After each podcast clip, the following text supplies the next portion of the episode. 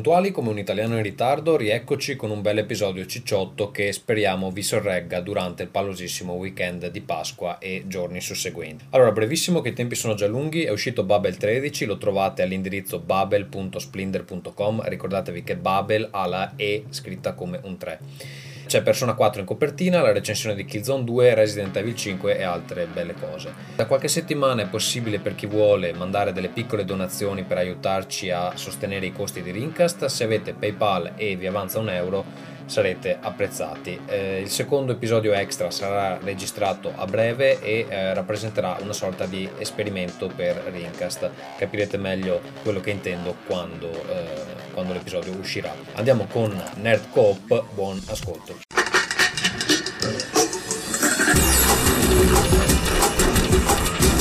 Rincast presenta Nerd Coop.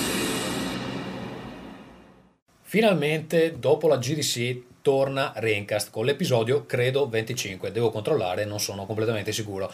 Abbiamo con noi, come tutte le volte, eh, Ferruccio Cinquemani. Salve. Poi un nuovo ospite, Andrea Alfieri, conosciuto come Seppia sul forum TFP. Ciao ragazzi. Ha questo accento un po' così, un po' da frocio, però è simpatico. Sono forte. Tutto, tutto, tutto sono- E i froci li spuntiamo e poi in fondo, in fondo c'è il dottor Vito Iuvara. che vi saluta e comincia a parlare subito dell'argomento più importante di questo mese, anzi di questo mese e mezzo in cui siamo mancati, che è il nuovo livello aggiuntivo per Tomb Raider Underworld. Per favore, fate silenzio voi eh, al fianco. È un livello importantissimo in cui finalmente si- ci si mette al comando della Dark Lara. Allora, eh, Quella diciamo famosa che- una cosa- No, per piacere, ragazzi, sto parlando di Tomb Raider, sapete che togliervi dai coglioni. Allora, parliamo subito di Tomb Raider che è un livello bruttissimo. Eh, eh, c'ha tanti combattimenti che in Tomb Raider sono ovviamente la cosa peggiore, però ha una caratteristica che è molto bella. Inizia questo tutorial in cui ti viene spiegato il gioco e cominciano i controlli e comincia a fare. Allora, se spegni questo tasto, eh, usi il Dark Calcio. Se, eh, quest'altro tasto dai il Dark Pugno. Se, se usi il terzo tasto fai la Dark Spaccata. E la cosa più bella in assoluto è stata quando ha detto premi il tasto delle pistole normali e ci sono le Dark Pistole, che è meraviglioso. Com'è un dark pugno? È un Dark eh, eh, potente, pugno ovviamente. Però no, le Dark Pistole mi facevano ridere perché pensavo, ma la beretta ha una sezione a parte in cui fa, eh, che ne so, un- delle armi Dark, che era meraviglioso. Comunque il livello è abbastanza ignobile, sia come, come sceneggiatura che, che come trama, che qui ovviamente ormai non si capisce assolutamente più nulla. Come si inserisce Perché- nella, nella- nella trama dell'episodio standard? Io non ho capito più niente, ti, ti dico sinceramente. Se, se l'altro episodio sembrava preso di forza dalla, dalla storia principale e buttato via, questo invece sembra completamente buttato a caso. Quindi ho perso completamente il filo sia dell'originale che degli episodi aggiuntivi. Perché Eh, ma- praticamente il livello parte in un punto e finisce nel- in un punto praticamente sembra identico. Non riesco a capire come, come ritorna sullo stesso. È una specie di Lost, che alla fine tutto quanto è un- una storia su- per... Era tutto un sogno. Che si avviluppa. è No, scusate ragazzi, ma ehm, voi- io, io farei notare una cosa, che Vito è come un topo di laboratorio che prende la scossa, però eh, non smette mai di Ecco. toccare la cosa che gli dà la scossa. Che- Ma vuoi smettere di comprare di Tomb Raider? Le comprati tutti, compri tutte le espansioni. Sono dieci anni che fa cacare, praticamente dal secondo Tomb Raider, che è tutta una merda. Volevo dire, il cane di Pavlov, almeno dopo un po' che, che lo bastonano, capisce che non deve fare determinate cose. Invece Vito proprio imperterrito. Non so se, non so se c'entra molto con l'esperimento di Pablo, ma va bene. Seppia. Pronto? Dicevo, pa- pa- paghi anche dei soldi, Vito, per queste Pronto? cose? Sì, pronto, pronto. Ragazzi, sembra uno spettacolo di Beckett. Sembra il teatro dell'assurdo. Ok. Che costoso che che, che che sei, Ferruccio. Eh, c'ho anche una laurea, guarda. Seppia, ripeti la Ma domanda. eh? No, si paga ovviamente i soldi e sono soldi decisamente buttati. Ma per rispondere a quell'idiota di Ferruccio, Tomb Raider non è affatto un gioco di merda dal secondo capitolo. Quindi succhiami il pene eh, in grande Oh, amicizia. oh, ragazzi, state calmi. primo. Dopo State il calmi. primo c'è stata una discesa No. costante, però va bene. Guarda che Vito ha già bevuto una vana cola e è già alterato, quindi non, non provocarlo. mi spacca un bicchiere in allora, adesso che finalmente ha detto la sua, la sua storiella su Tomb Raider, io volevo iniziare con il vero primo argomento di oggi, che non è che io mi sono comprato una PS3 oggi, ma bensì volevo ringraziare le persone che hanno fatto eh, una donazione per Rincast. Dal- dallo scorso episodio ho messo sul blog la possibilità di mm, dare delle donazioni che eh, chiaramente verranno reinvestite solo su Rincast e ho ricevuto donazioni da quattro persone che vorrei ringraziare pubblicamente. Ah, Però, però, complimenti. Sì. Sì, vabbè, No, oh. scusami, sono, Eh, allora- sono insopportabile. E... ha donato Emanuele Maria del Caldo, Nicola Tartaglia, ehm, Sergio Mallamo e Stefano Orso. Grazie. Alcuni hanno donato abbastanza, alcuni hanno donato un, un po' meno, ma è Ma tutto, tutti, è tutto tutti riceveranno le foto di Vito Iovara nudo. Esatto, e eh, volevo eh, avvisare che con le loro poderose donazioni ho coperto un decimo del costo del registratore MP3 che sta per arrivare, quindi vabbè, ho meglio di un calcio sui coglioni. Comunque, se qualcun altro vuole contribuire, eh, non fa, non fa male. Ok, direi invece che eh, possiamo partire con gli argomenti veri e propri. Eh, Ferruccio, tu con cosa vuoi ehm, iniziare? Allora, il mio, la mia idea di argomento per questa sera era... ehm, Un attimo, cazzo. Cazzo, Oh. un secondo, pronto? Sì. Sentite? mm, Allora, c'è stato un piccolo problema tecnico, Vito è morto, resuscitato, adesso dovremmo essere tutti collegati. Eh, Ferruccio, stavamo dicendo... Devo fare un piccolo, così partiamo dall'inizio.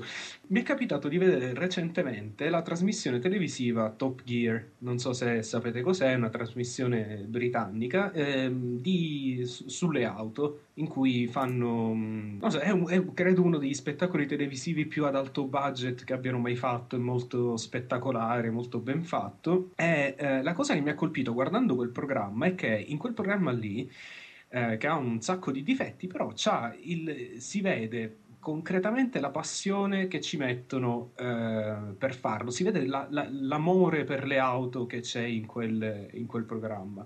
Tanto che pure a me, che non me ne, non me ne frega una mazza di, di auto in generale, così mm, mi sembra un, un programma piacevole.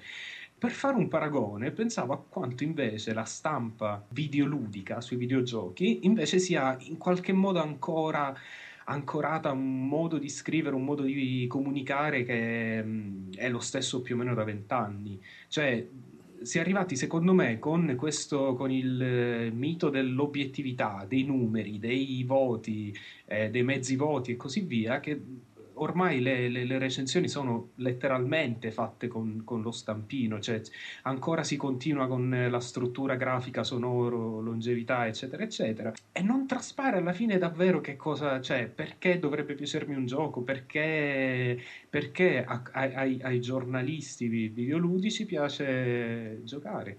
Sì, eh, io mi inserisco un attimo. Sulla struttura, magari torniamo dopo perché è un argomento abbastanza interessante. Su questa struttura che c'è sempre Intanto appunto... diciamo che Top Gear va in onda su Rete 4 tutte le sere alle 21. Ok, Perché altrimenti- No, quello che volevo dire io è che a me non sembra che sia così, perché beh, il famoso il fenomeno dei fanboys che nel, nel, mercato videoludico è proprio intollerabile. Sì, ma Mm, quella non è passione, perché quando, eh, per esempio, per tornare all'esempio di Top Gear, vedevo l'altra volta e parlavano di un'auto, dicevano i, ehm, il controllo, cioè che non so, era una roba tipo l'accelerazione fa cagare, i freni non sono poi così buoni, le sospensioni sono tarate di merda, Era una Fiat, eh, però, però è una figata incredibile da guidare. E, e- questo io nei, nei videogiochi lo vedo pochissimo, cioè vedo molto di più eh, un tipo di, di- un modo di intendere i videogiochi per cui ti sembra quasi che il, il- quello che sta scrivendo il pezzo, il recensore, sia obbligato, siccome il gioco ha una certa caratteristica, allora è bello, allora è un bel gioco. Se non ce l'ha, allora è per forza un cattivo gioco. Cioè, no- non c'è questa, questa cosa di vedere, c'è Mm. questa ossessione per, per la- l'analisi eh, di, di- di qualsiasi dettaglio di un videogioco che per quanto mi riguarda è... Devo dire la verità, non, non leggo recensioni di videogiochi da qualche mese. E Andrea? Sì, ma eh, la questione che mi ponevo è la soluzione, cioè tu saresti contento onestamente che i videogiochi venissero trattati praticamente come un reality su dei tamari alla Fast and Furious? se ho capito di cosa si tratta. No, si tratta, si tratta di dare un pizzico in più di, di- di- di personalità al, al modo di recensire i videogiochi, cioè le cose come Metacritic, per cui il voto che dai viene pesato e trasformato in un numero e il voto diventa il- tutto il senso del, del pezzo giornalistico, per me sta... per Guarda, me lì, lì c'è anche un quel- problema grosso perché, come lo sa- sappiamo, c'è, c'è una parte della critica che comunque non può esimersi da far contenti i PR. Quindi c'è anche il valore, il un valore dei numeri al- è molto relativo. alla critica cinematografica, i voti, mh, a parte, vabbè, magari in quell'anglosassone un po' diverso, però in genere in Europa di solito ci sono i sistemi, non lo so, a 5 stelle, no? Sì, Cioè, sì. Il voto non ha poi così importanza e non è, è- è la somma, cioè è un film, non viene mai considerato come la somma delle sue parti. Oh, la, la questione, scusa, scusa se mi intrometto, Sì, sì, Ferruccio. La questione che, eh, insomma, la questione è abbastanza vecchia. Eh, il punto è che chiaramente un- il sistema dei voti, secondo me, è un, è un sistema ancorato quando- allo stato del medium acerbo, insomma. Eh, voler dare un numero, poi addirittura in centesimi, per Mhm. valutare una cosa che sostanzialmente è, è soggettiva, insomma. Mi È strano perché, ad cosa un po' esempio, da, da- per- da giovani ragazzini segaglioli. Sto- sto pensando la- perché- Sì, sì, ma perché c'è questa paura della soggettività? No, sto pensando che ad esempio in questi sistemi di valutazione i libri di solito non vengono mai giudicati con le stelline. Ti In dico- nessun modo di non- solito. no, infatti c'è solo una recensione scritta, non, non mi ricordo di mh, punti su- di, di riviste che recensiscono con le stelline o con eh, i pallini o quel cazzo che Ecco, è. ma, ma secondo voi perché c'è questa paura della, della soggettività? Vito, Vito scrive non posso continuare così. Eh, L'ha scritto. scordo del suicidio. si suicida. Vito, No, ci- no, non va, così non vado proprio, ragazzi. ma ti Ma sentiamo? ti sentiamo bene, scusa. ma Tu parla, Eh, Vito. che? Io così non, non so. Non riesco a entrare dentro, così come faccio a entrare? Ok, abbiamo perso Vito. Un po' di- Un uomo distrutto, c'è rimasto malissimo. Sì, sì, era Sì, era, era lì eh, sull'orlo delle lacrime. Niente, è una grande perdita per il nostro podcast, tornerà fra dieci minuti, anche perché doveva cantare, non so se lo sapevate, ha promesso una canzone a tutti i donatori di Rincast, quindi speriamo che Skype lo sorregga in questo sforzo sovrumano che lo aspetta.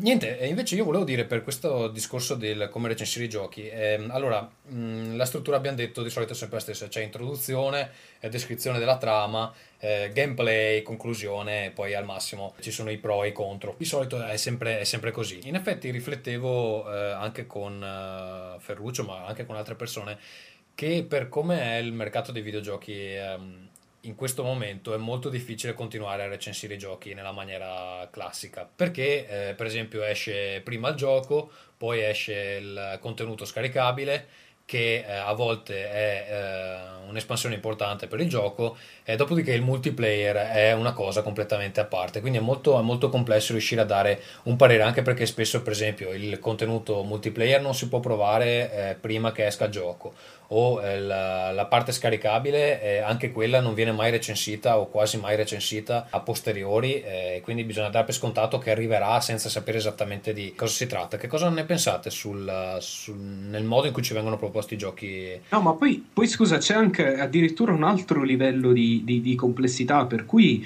eh, ormai i, i videogiochi vanno da un, da un, non lo so, dal, dal gioco PopCap che scarichi da Steam e costa 5 euro per arrivare alla mega produzione, non lo so, un Fallout 3. Eh, come fai a giudicare secondo gli stessi criteri o comunque più o meno nella stessa maniera queste, mh, prodotti così diversi che poi si riferiscono anche a tipi di persone diverse? Cioè, a- al- non lo so, un, um, un- un gioco di ruolo giapponese eh, probabilmente per me sarà merda, per altri che sono ormai dentro quel tipo di cultura così tanto, potrebbe essere un ottimo prodotto. Io rilancerei con una domanda, se onestamente, adesso sarà che io ormai sono un vecchio e stanco, ma secondo voi oggigiorno c'è gente che effettivamente basa le proprie intenzioni d'acquisto su delle recensioni? Ma guarda, se i, se i siti di videogiochi hanno ancora traffico e le riviste per quel poco che vendono vendono, direi di sì, in qualche modo sì, o comunque magari non diretto, magari non Non hanno... credi che sia, credi che sia autocompiacimento, tipo del Ah, tipo, ah 5, hai visto che è una merda, avevo ragione io.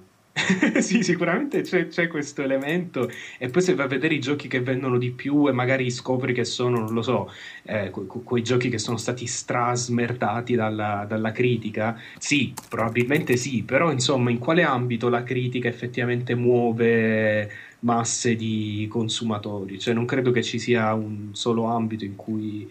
Eh, cioè la critica di solito si rivolge a un pubblico più più, meno numeroso, eh, però sai, c'ha un valore. È più maturo, esatto, è più maturo, questo è il fatto. Secondo me è una questione di superare questa, questa, questa fase che è embrionale, no? Nel senso, i giochini sostanzialmente, fin tanto che erano una cosa per ragazzini scemi, quali eravamo certamente noi quando eravamo giovanissimi, eh, uno aveva bisogno di un riscontro numerico, voglio dire un 5, un 10, un 20, no? perché dice io sono ignorante, eccetera.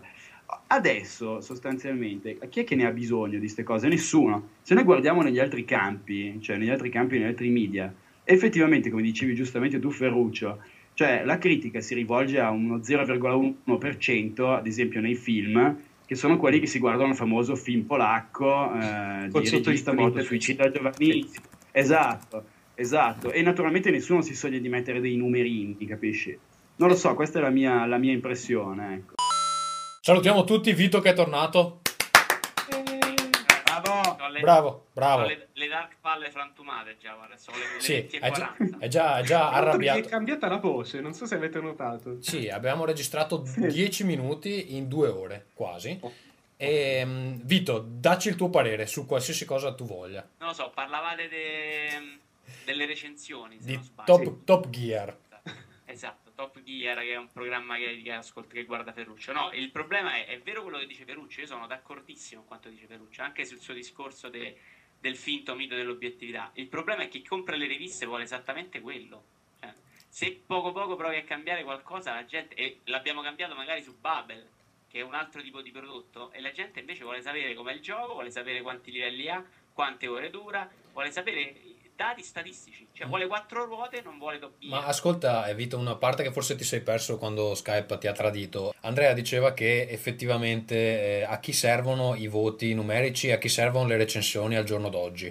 Perché di solito ormai le recensioni uno se le legge quando il gioco l'ha già visto, quando il gioco è già fuori, quando ne ha già parlato a dismisura, no? Sì, sì, ma è quello che è, siamo noi che ne usufruiamo in quel modo quando ne abbiamo parlato a dismisura. In realtà chi compra le riviste sono ancora abbastanza, anche in Italia, lo compra per sapere com'è un gioco. È gente che magari non può permettersi di comprarne 142 come facciamo noi. Ma ascolta, e in tutto questo dove inseriresti tutto questo gigantesco mercato casual che, che si crea dal nulla? Cioè questi qua che comprano Giulia Passione o uh, cavalli in compagnia? Ma in cioè... realtà sono ragazzini de sui 13-14 anni, insomma il pubblico di Play Generation o Master Console è quello. Insomma, sì, 14, ma scusate ragazzi, ma a questo punto, se deve essere così, se deve essere una roba, diciamo, se, se la stampa specializzata deve essere per forza così molto eh, facile, deve puntare a fare praticamente una riscrittura dei comunicati stampa, ma allora perché non si riescono ad, ad attrarre quelli a cui interessa sapere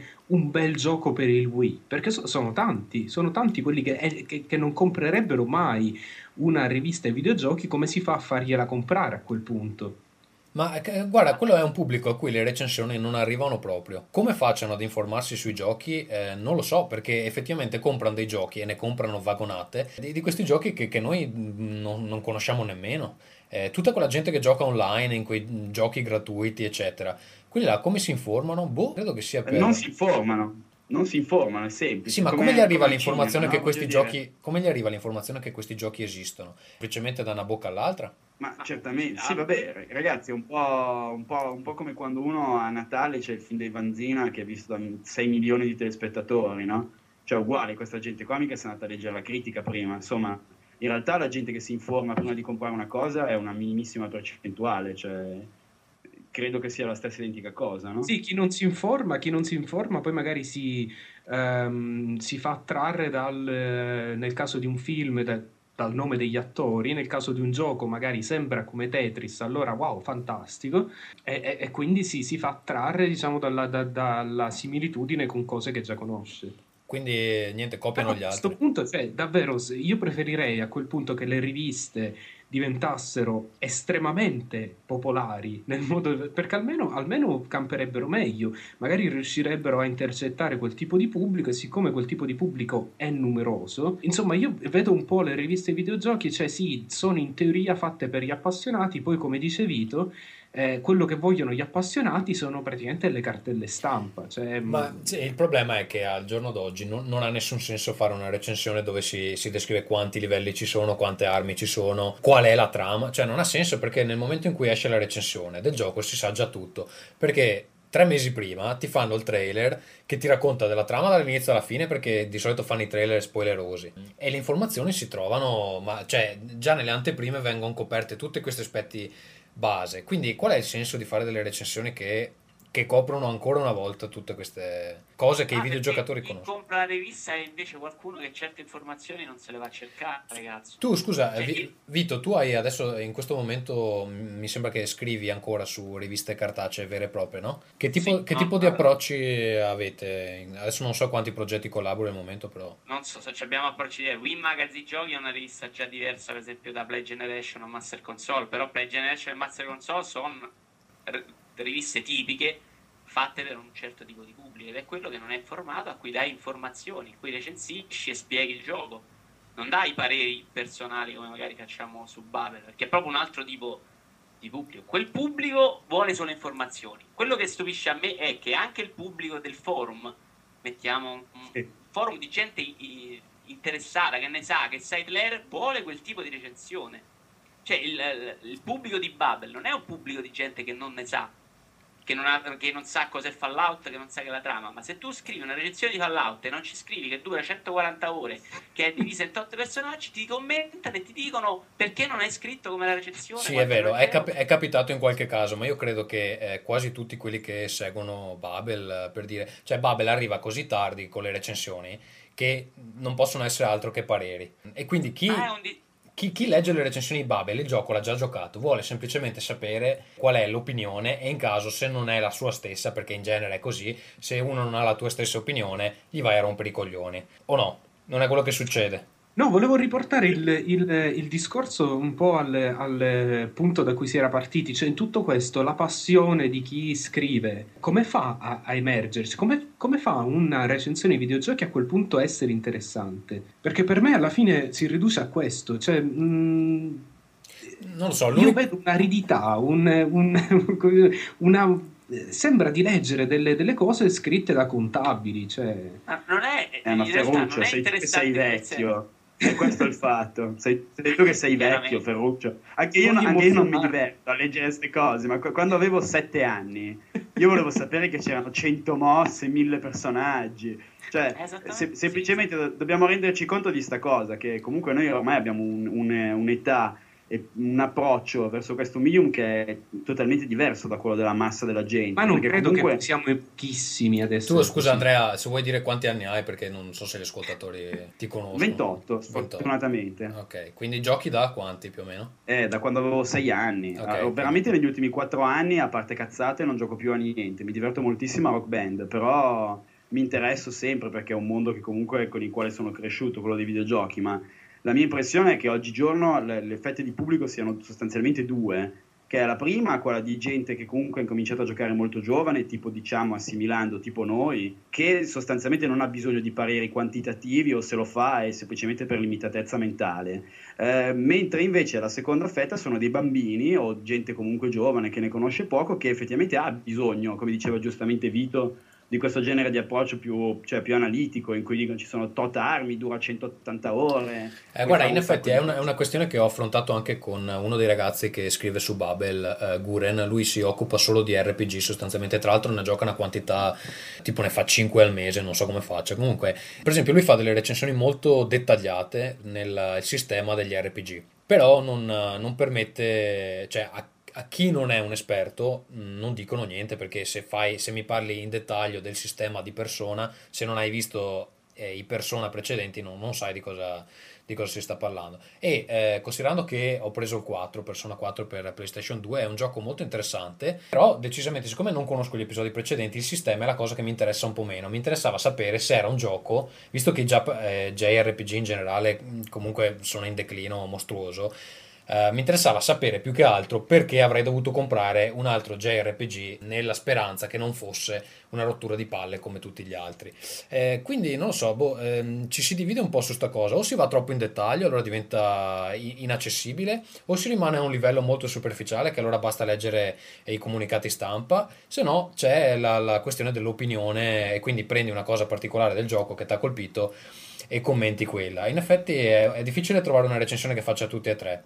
Eh, credo che dipenda molto dai pubblici. Secondo me l'unico pubblico che non è raggiungibile è questo qua, di, di questa marea di gente che, che, compra giochi per Wii adesso, quelli là, quella è gente che non legge niente, non, cioè compra gioco perché ce l'ha l'amico, perché, perché l'ha visto, Panariello fa la pubblicità e cose del genere. E quello è un po' un problema forse per la critica, perché se andiamo verso un mercato dove il 50% dei giochi sono così, come, li, come si coprono quei giochi là? Boh? Ragazzi, chiudo con un'idea, chiudo con un'idea. Fondiamo una rivista per quel pubblico là che si chiama quali sono i giochi migliori per il Wii? Punto interrogativo. Questo è il titolo della rivista. Secondo me questa è l'unica maniera per attirare quel tipo di gente là. Bravo. Il titolo molto capitano. Bravo, bravo. Io non voglio, soprattutto corto, eh, ci vuole tre pagine solo per Sì, grazie cazzo, ti avevo appena chiesto di aspettare un secondo perché mi caricavo la notizia di Game Plus, ma possiamo andare avanti, adesso arriverà. Maledetto te. Comunque, eh, la notizia fondamentale era che eh, dopo un sondaggio di quelli fantastici che fanno degli analisti che vengono pagati per fare questi sondaggi, si è scoperto che è il divano eh, la postazione con cui si gioca, la postazione da dove si gioca più spesso. Che è come dire che il cesso è eh, il posto in cui si caga più spesso. Dove la gente caga più spesso. Esatto. In realtà no, è una cazzata, perché in realtà non è esattamente un passaggio così banale. In realtà non si giocava sul divano dieci anni fa allora io farei un sondaggio. Adesso io vorrei. Dove, des- dove giocavi, scusa? Descrivere, descrivere attenzione, descrivere. Non avete una cameretta? Vivete in un ambiente eh, eh, con dei pezzenti e mangiate per terra. Non le... le nostre postazioni, Vito, tu, uh, beh, la, la, tua stanza si conosce dal corso per videogiocatori, ma è quella reale o la Dobby per il corso? No, no, è quella, è quella. Quindi tu hai una sedia? No, ho un divano. Ah, è un divano, ok. Ma è, il discorso non è, vedi quanto siete, siete tre imbecilli, ecco l'ho detto. Il discorso non è dove stai seduto, che è una stronzata. Ovviamente puoi avere un divano anche. Il discorso è l'ambiente, ovvero giochi in salotto, ovvero giochi con i familiari o con gli amici, giochi diversamente. No, ma il ma divano no, lo puoi avere nella cameretta. Si parlava del esatto. fatto che si guardano i film, si gioca ai videogiochi. Oh, oh. A parte che alla nostra età non dovremmo più avere la cameretta, eh, comunque. esatto. ma in realtà non lo sto facendo il salone, è pagato la bellezza di 12.000 euro, non rompo eh, eh, allora va- vantati de- dei tuoi muratori. No, che anche il costo dell'intero arredamento di casa mia, eh. Probabilmente no, pure scusa, scusa, un pezzente, io no. Colleghiamo questa notizia al fatto della pubblicità degli inglesi molto bella che legava, allora, aspetta che la ritroviamo, pubblicità progresso inglese, quindi pagata dallo Stato inglese, in cui diceva eh, i videogiochi non fanno muovere, e fino a qui è vero perché i bambini magari giocando si muovono meno, diventano ciccioni, ed è questo statisticamente provato, eh, e quindi muoiono, e questo magari un attimino... Ma ascolta, e con Wii Fit come la mettiamo? Gli inglesi non lo conoscono? Ne ha venduti no. solo 80 milioni di copie, dai, su, non stare lì a fare no, descrivete un attimo, descrivete un attimo questa pubblicità, dai, che è veramente bellissima. Ma allora c'è... Ma c'è, ma c'è il link. Ma c'è il link, è bellissimo. Podcast, eh, però, maledizione, non puoi, devi spiegargliela tu. Sì. Allora, allora, la spiego io. C'è un bambino eh, seduto su questo divano bianco con lo sguardo perso nel vuoto come se gli avessero iniettato dell'eroina, che tiene fra le mani il pad di una PlayStation 3, credo, perché non c'è nemmeno sì. il filo e eh, ovviamente questo ha fatto incazzare un po' tutti, ma soprattutto eh, quelli di Sony, perché ovvi- ovviamente non puoi dire che i bambini muoiono giocando alla PlayStation. Sì, poi, poi, lo slogan è Risk an early death, just do nothing, cioè rischia una morte precoce, basta che non fai nulla. Vagamente, vagamente terrorista come messaggio. Ma poi anche il che implica che eh, giocare ai videogiochi è non fare nulla. Sì, infatti. Che... Eh, però, scusate, è, è, è, francamente vero, adesso puoi fare anche quello che eh, vuoi, sì, non esatto. è che ti muovi. E non mi dite Wii Fit, che Wii Fit non è un, un gioco per bambini. Cioè, francamente io non me lo vedo un bambino di 10 anni che si mette lì con Wii Fit.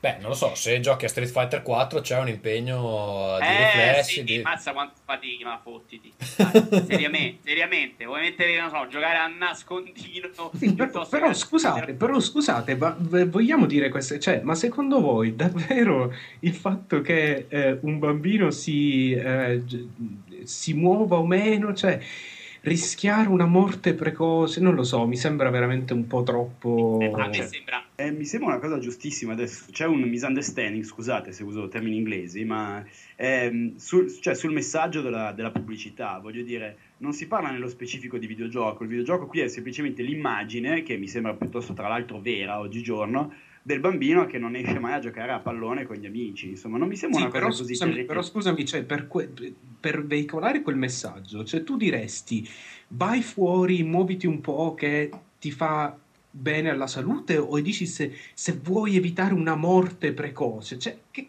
che cazzo raga, dai, mi sembrano veramente un Allora, po'... è, è piuttosto diretta, effettivamente, questo lo, lo riconosco, però non è che voglio fare l'avvocato del diavolo, ma se voi doveste pensare, tra tutti i vari hobby, incluso anche la masturbazione, il, eh, qual è Beh, la cosa che fa bene, si eh, associa me- con a movimento, cioè chiaramente i videogiochi, dai ragazzi. Vabbè, ma pure leggere libri, pure leggere libri è un'attività passiva, però non credo che venga preso un esempio come esempio di... Eh. È Eh, vero, i una- bambini non li leggono i libri, però. Sì, ma i i libri non li legge più nessuno, Ferruccio, questa è la questione, eh, insomma, quindi No, ovvio, i io sono videogiochi giocano secondo me è il messaggio che è troppo forte, però il concetto non è sbagliato. Esatto. Ma perché non hanno Il concetto messo, scusa, perché non hanno messo un hamburger? Che Sì, probabilmente infatti, fa molto che più male. Tra l'altro, il link, direi che il link è più diretto a quel punto, cioè il collegamento fra uno stile di vita eh, basato su quello e una. A parte che non mi piace mettere, cioè, cosa mettono l'immagine di un bambino la morte precoce? Sembra che questo bambino fra tre anni, quando ci avrà 12 anni, gli verrà un attacco di cuore e morirà. Cioè, dai, raga, sono No, ma veramente. lui è magro, quindi no, un obeso sì, però dai. Eh, ma in tre anni diventa... Bambini di 12 anni, che- dai, dai, su. Beh, su. ma l'obesità è un problema, adesso non escluderlo. Cioè, No, Ma ascolta, Vito, tu sei diventato grasso perché videogiocavi? Ma Che anche sì, è? non, non credere assolutamente no, eh. Non credere. Ma eh, però Poi, adesso, adesso sei, mia- sei dimagrito. no? adesso so- sto in formissima. Eh, non sei, non sei dimagrito, quindi si può sconfiggere l'obesità anche se giochi ai videogiochi, o no? Ma in realtà è, è combacia, cioè, combacia con il periodo in cui ho giocato meno. Però in realtà. quindi, Ma quindi pensa si un dice po'. proprio male gli esempi. Però in realtà. cioè, per un bambino già è diverso, che non ha le possibilità di uscire che ho io e non va a lavorare 9 ore al giorno. Stai a casa, la società della paura, quindi il bambino non lo fai uscire perché sei terrorizzato, sta a casa sempre fermo, magari gioca e poi fare il collegamento. Insomma, eh. Sì, quello per carità è vero, però insomma era proprio questa cosa della morte No, precoce che mi sembrava. è- lo sbaglio è mandare direttamente il messaggio se videogiochi muori, perché poi questo è il messaggio. Che non è Ma no- non c'è scritto da nessuna parte comunque. eh, Ma allora qui c'è un tizio che si chiama Tim Ingham, trade magazine britannico, eh, dice co-direttore di questo trade magazine britannico, dice è un preoccupante atto di accusa da parte di un governo ipocrita che ci sorride mentre generiamo 4 miliardi di sterline all'anno per le sue casse vuote, ma che poi ci volta le spalle e dice esplicitamente ai genitori che noi Esatto, Tommaso, stiamo uccidendo i loro figli. Eh, non, non si può dimenticare che l'Inghilterra è uno dei principali mercati dove i videogiochi vengono sviluppati, credo che sia il terzo al momento. Eh, deve esserci prima Giappone e Canada, eh, o forse il quarto, non so come siano messi. Ecco, credo che sia sceso recentemente di posizione per, eh, visto l'affermarsi del Canada, però sì. Mi sembra un discorso da, da, da Brianzolo, cioè cosa mi rompete i coglioni che inquino con la mia azienda che produce tintorie perché io do da mangiare a 2000 persone. Cioè non è, non è un ragionamento corretto secondo me questo, è, Beh, però scusa, non, è, scusa, non è- non è un capo espiatorio però il fatto del videogioco, cioè il problema secondo te è il videogioco il fatto che i bambini non vengano incentivati dai genitori a fare qualcosa che non sia eh, stare sul divano, perché davvero alla fine ehm, il, il- il problema è che i genitori, questo è un lavarsi le mani da, parti de- da parte dei genitori. Perché No, ma certo, che comunque i bambini, i, bam- i- bambini hanno bisogno di essere stimolati e molti genitori l'unica cosa che vogliono riguardo ai propri figli è qualcosa che li tenga buoni. Cioè, eh, rendiamoci conto che l'atteggiamento è È quello. chiaro, ma è chiaro, ma è chiaro, ma sono totalmente d'accordo. Quindi sì, in effetti voi è un andate, andate a cercare, ma se voi andate a cercare su, su questa pubblicità, cioè il videogioco non è accusato direttamente, nonostante il bambino tenga in mano una, una manettina della PlayStation. Secondo me, banalmente, il messaggio che voleva mandare il governo britannico era semplicemente quello di dire, ragazzi, Cioè non lasciatelo a casa a non fare un cazzo, cosa tipica davanti alla PlayStation. Mandatelo a lavorare sui campi. fuori a calci. Una madre lo legge con non videogiocare o muori. Assicuro che Esatto. il messaggio più semplice che arriva è videogiochi o muori.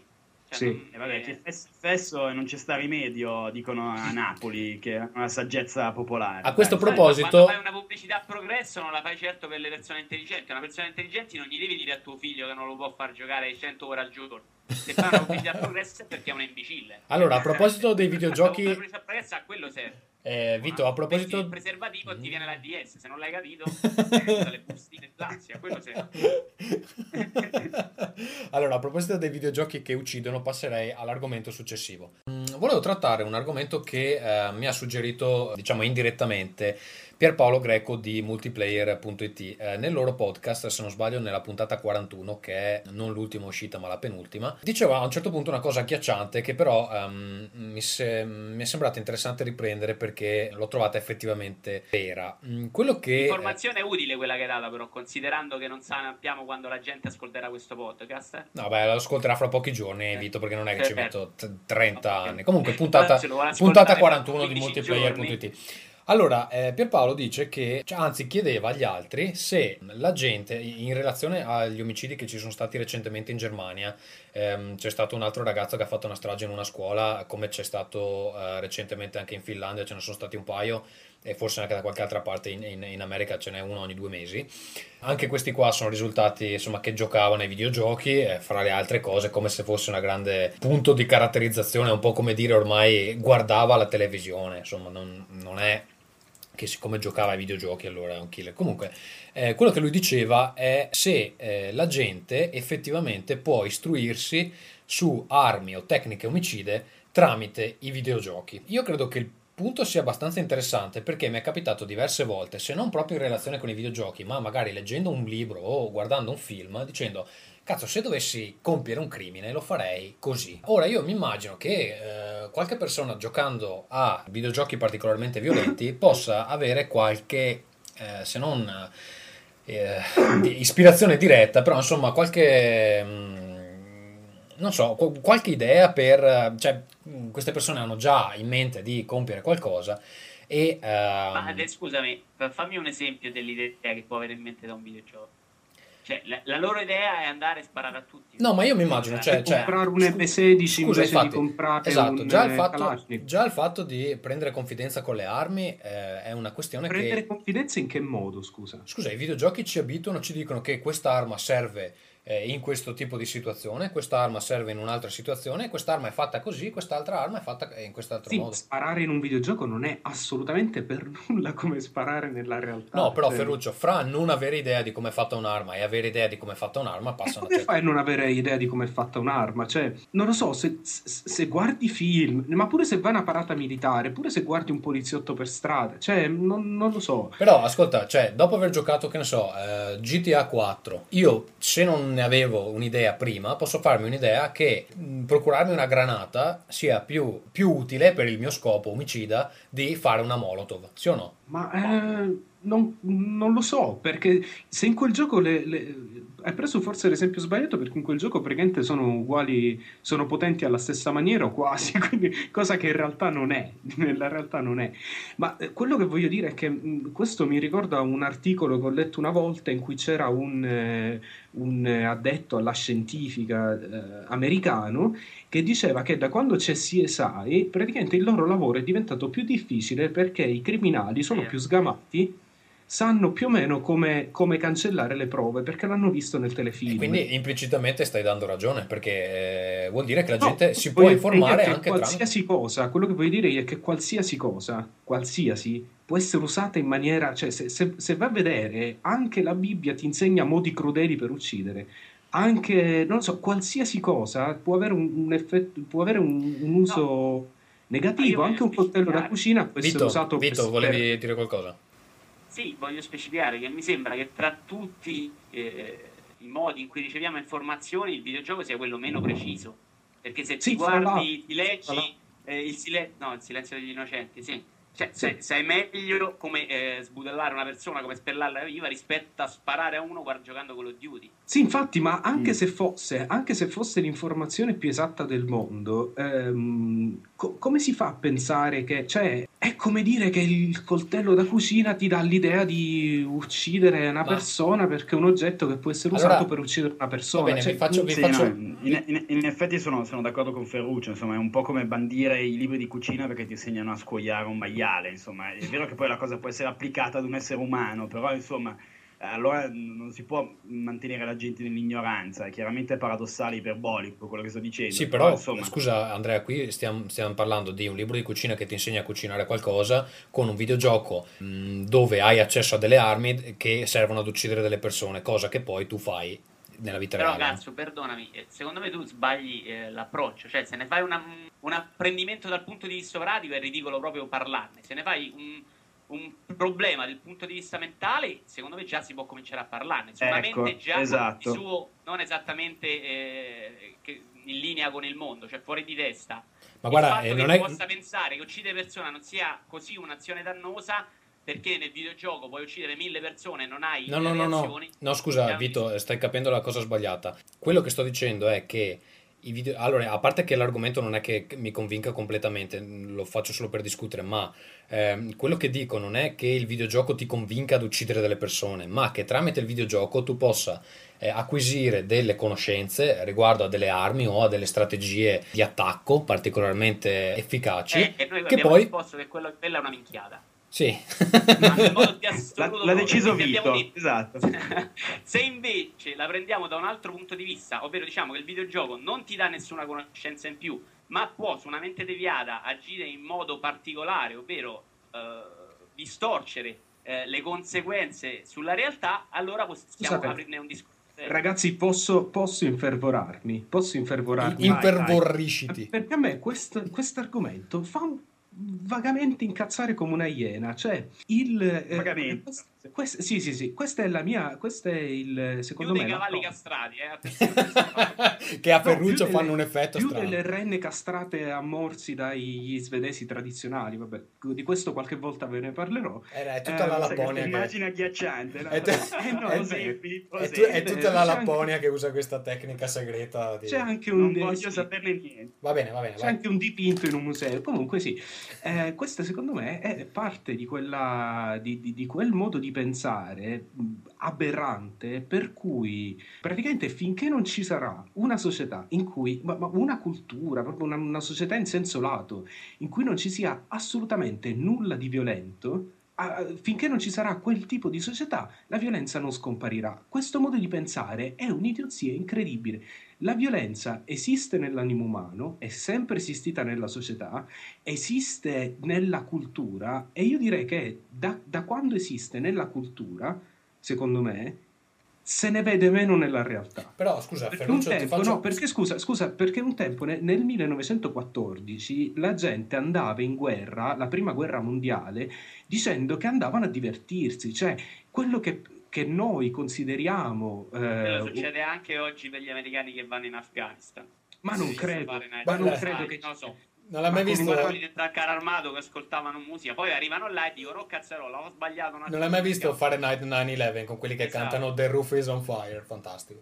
Sì, per carità, però insomma, voglio dire, Nella era... prima era- guerra mondiale venivano quantomeno drogati di doppio per fargli credere questa cosa. Sì, ragazzi, no, ma nella Ne prima guerra mondiale era, era- era l'opinione comune di tutta la popolazione, praticamente si andava alla guerra come si andava a una scampagnata e voglio dire, in, tutto in tutta la storia europea medievale, eh, la guerra era una specie, se, se- se voi leggete dei resoconti storici, sembra che i- i- insomma, chi partecipava lo, lo intenda come una sorta di grande gioco, cioè, la violenza e l'aspetto anche ludico della violenza c'è sempre stato. Ok, Ferruccio, però io ti faccio una domanda adesso. Se tu dovessi andare a rapinare una banca domani, oppure non so, fra una settimana mettiamo, non, user- non useresti um, tutti i film che hai visto sulle rapine alle banche per farti un'idea di qual è il modo migliore per entrare in una banca e fare una rapina? Sì, probabilmente tenterei di usare quella cosa, poi inciamperei su- su- su- sulla mia scarpa slacciata e cadrei a terra. Cioè, quello che voglio Ma- dire è che non credo che queste informazioni di questo tipo eh, siano effettivamente, abbiano effettivamente un qualche peso. Cioè, non, non Io- credo poi quando si è. per- perché c'è la stessa differenza che c'è fra guardare un porno e farsi una scopata. Cioè, sì, magari Ma l'atto. guardando un porno qualcosa la puoi imparare. Eh, qualche mossa segreta, però me- io devo dire Ragazzi, che... questo Esatto. mi fa dubitare davvero tanto del- della vostra vita sessuale. Non ho Vabbè, parole. non, non- so che porno guardi tu, ma ci sono delle cose che per me erano impensabili prima di guardare. lascia il grande... il No, bel- il discorso è, secondo me, è proprio il videogioco che è l'ultimo a fornirti informazioni utili. Cioè, un film davvero puoi capire più o meno come farà la Sina. Se sai, capisci che se metti cicche finte dentro un posacene sul logo del crimine, poi puoi creare distorsione nelle indagini. Ma il videogioco cosa ti insegna esattamente di così preciso? Cioè, non ti insegna a fare una rapina perché non ti, non- è tutto talmente leggero. No, ma sai cosa? Sai cosa? Però puoi provare diversi approcci. Prendi Rainbow Six. Adesso io è un titolo, una serie che non ho mai giocato troppo, però Rainbow Six ti permetteva, almeno i primi titoli, ti permettevano di studiare delle tecniche per entrare negli edifici. E potevi Quindi vedere... trovi quattro persone altrettanto specializzate ad usare le armi altrettanto specializzate che sono disposti con te ad andare a uccidere civili o terroristi e puoi fare quella cosa. Sì, ragazzi, no, ma poi considerate che uno di, uno di noi quattro, se si trovasse un'arma in mano, tipo, che so, un M16 e sparasse, probabilmente cadrebbe in ginocchio piagnucolando perché il boato di un'arma sparata dal vivo è così forte che se non ci sei abituato, probabilmente ti, cioè, eh, ti caghi sotto. Questo Quello che per voglio un uomo dire- scusa, molto sensibile Ferruccio, come una Ferruccio, cosa. magari uomini veri no. Una, una cosa, Ferruccio, ma tu hai dimestichezza con le armi? Perché no, è Sì, veramente ma- una domanda curiosa. Ferruccio la è un terrorista di ah, sinistra, Con le armi vere. No, mi- no, ma una volta ho Dì la sparato. verità, dai, su. Hai No, sparato? sparato, Ah, A chi hai sparato. Ferruccio? A chi? No, ho sparato in aria, non... eh, Era Capodanno. Sì. No, no, no, gli Vabbè. stereotipi, mandolino, terribile. Va bene. Pessimi italiani. Ok, prossimo argomento. eh, l'unica cosa interessante che è successa alla ehm, GDC, anzi in realtà eh, ne sono successe un altro paio, ma eh, vediamo se abbiamo tempo di coprirle. Cosa è successo? Niente, hanno presentato OnLive, che è questo servizio avverinistico, si può dire avverinistico, non sono mica sicuro. Avvenirist, no. Avveniristico. Vabbè, Ah, questa parola che nessuno sa bene come pronunciare. Comunque, questo mm, servizio futuristico, diciamolo così, che ci permette di giocare ai videogiochi eh, in remoto. Sostanzialmente basta avere uno schermo e eh, indipendentemente dalla configurazione, il gioco ci viene trasmesso. Magari anche una scheda di rete. Una scheda di rete, esatto, eh, una, una connessione internet che dovrebbe essere abbastanza possente. Il gioco ci viene trasmesso come video. Noi diamo gli input, eh, quello che ci torna indietro non è il gioco che viene eh, gestito in locale, ma il video del gioco gestito in remoto eh, che ci torna in tempo reale. Abbastanza complesso da spiegare, comunque. ehm, Cioè, in pratica è come se giocaste con in mano un pad e, e di fronte uno schermo, ma il- la console sta eh, in- su un server centralizzato. esatto. Minchia, come, la- come l'hai spiegata bene Ferruccio, È, bravo. è laureato in Bravo, giornalismo del grazie, resto. Vabbè, comunque, ehm, qual è il punto? Allora, se questa cosa funzionasse davvero, si tratterebbe di una rivoluzione, perché vorrebbe dire non dover comprare più eh, nessun tipo di hardware, semplicemente l'hardware risiede in un altro posto e tutto quello che dobbiamo fare è decidere il gioco da giocare e, e semplicemente giocarlo, perché tanto il ritorno a video è esattamente lo stesso. Qual è il, il problema? Che una cosa del genere eh, tecnicamente è mh, fantascienza. E il fatto che in fiera fosse ehm, disponibile da provare non ha comunque, diciamo, calmato gli animi degli scettici. Vito, tu cosa ne pensi?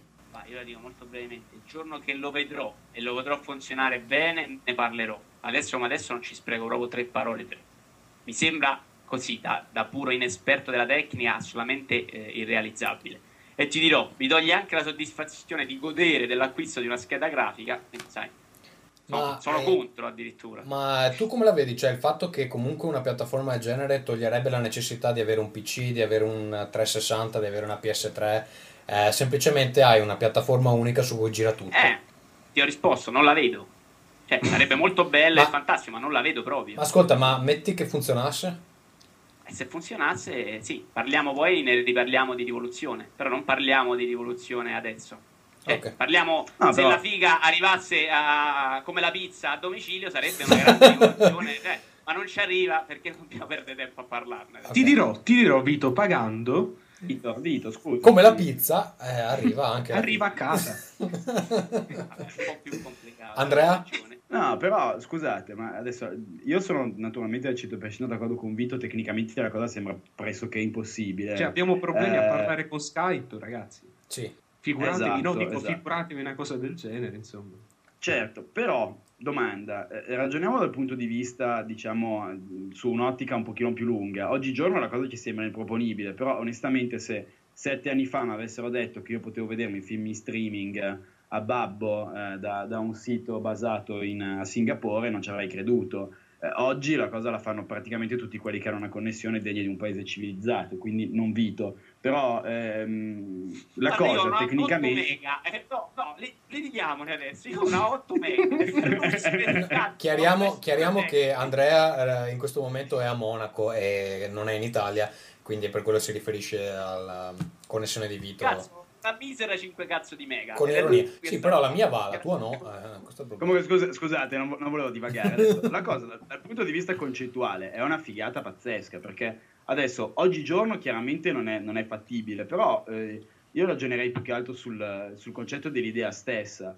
Ci sono, ci sono altre cose che vengono, cioè altre questioni che mi sorgono in mente. Primo, eh, gente come Microsoft, che è un orrendo tiranno, una, una gigantesca corporation, queste parole piaceranno a Ferruccio, ehm, che si è lanciata e- ed ha speso, investito miliardi di dollari eh, per costruire finalmente una console che è riuscita a vendere in più di due unità in Giappone. Come vede questo genere di iniziativa, certamente cercherà di metterci più bastoni tra le ruote possibile. Gli utenti saranno contenti di avere una cosa assolutamente non piratabile? Seconda guarda, cosa. Ma aspetta, non puoi nemmeno prestare i giochi agli amici perché una- ovviamente è tutto in digital delivery e quindi Eh, Vabbè, però, ragazzi, non ha bisogno scusate. di prestargli il gioco, se, lo, se gioca direttamente online anche lui, che cazzo vuole fondamentalmente? Sì, raga, però scusate, scusate, il, il- se- il costo dal punto di vista del produttore di farti giocare a un gioco sarebbe estremamente, perché hanno parlato anche di questo durante la presentazione, quindi praticamente mh, fare giocare un utente a un gioco costerebbe meno che, cioè alla fine praticamente ti verrebbe a costare meno di quanto ti costa oggi giocare a un gioco. Questo vuol dire che se c'è un vantaggio economico, alla gente non frega probabilmente una mazza di prestare il gioco all'amico.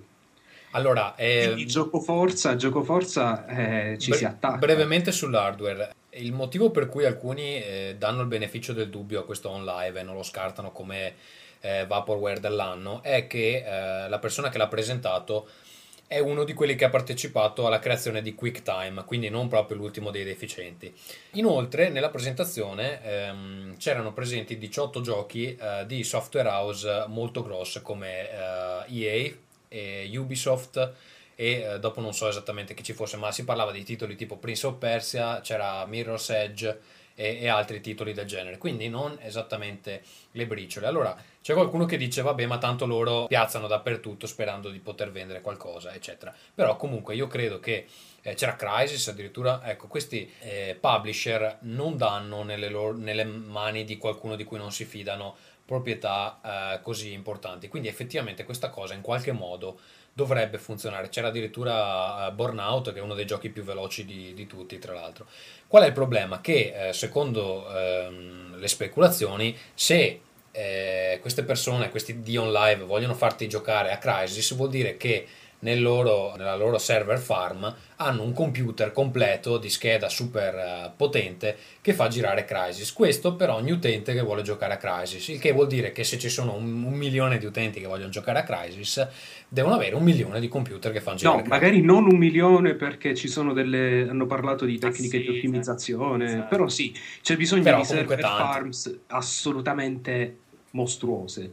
Cioè, a livello di quelle di un eh, grosso servizio, non lo so. La eh, NASA forse.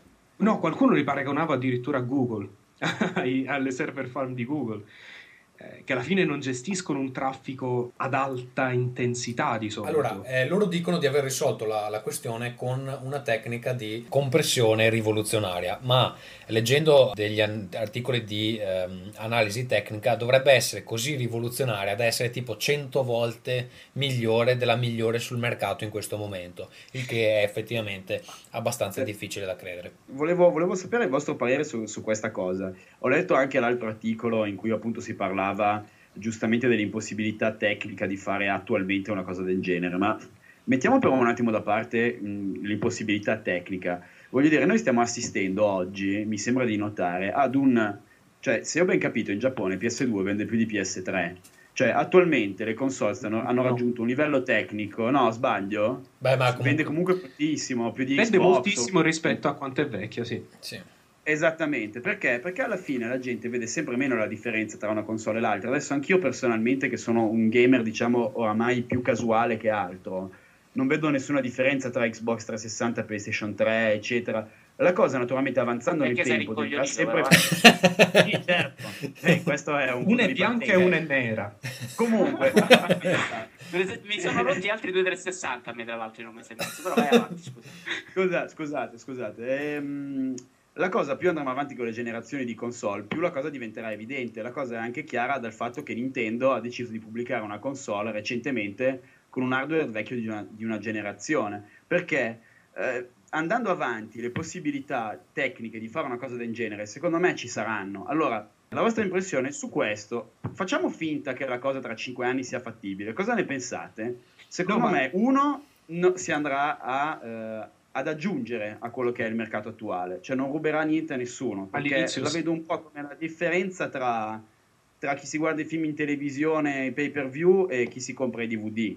Quindi non giocheremo a Crysis, ma giocheremo ai giochi PlayStation 2. No, allora io nel, nell'anal- nell'analisi tecnica, no, nell'analisi no? tecnica... Giocheremo sì, con giochi di allora, generazioni di. Ragazzi, nell'analisi tecnica che ho letto io, ehm, si diceva che esistevano dei margini di possibilità di questa cosa se l'output che veniva rimandato all'utente ehm, fosse stato non nella risoluzione più alta possibile, il che sostanzialmente trasformerebbe il gioco eh, in una specie di YouTube del videogioco, nel senso che un sacco di utenti eh, quando vogliono vedere un video vanno su YouTube, se lo guardano e indipendentemente dalla qualità sono contenti.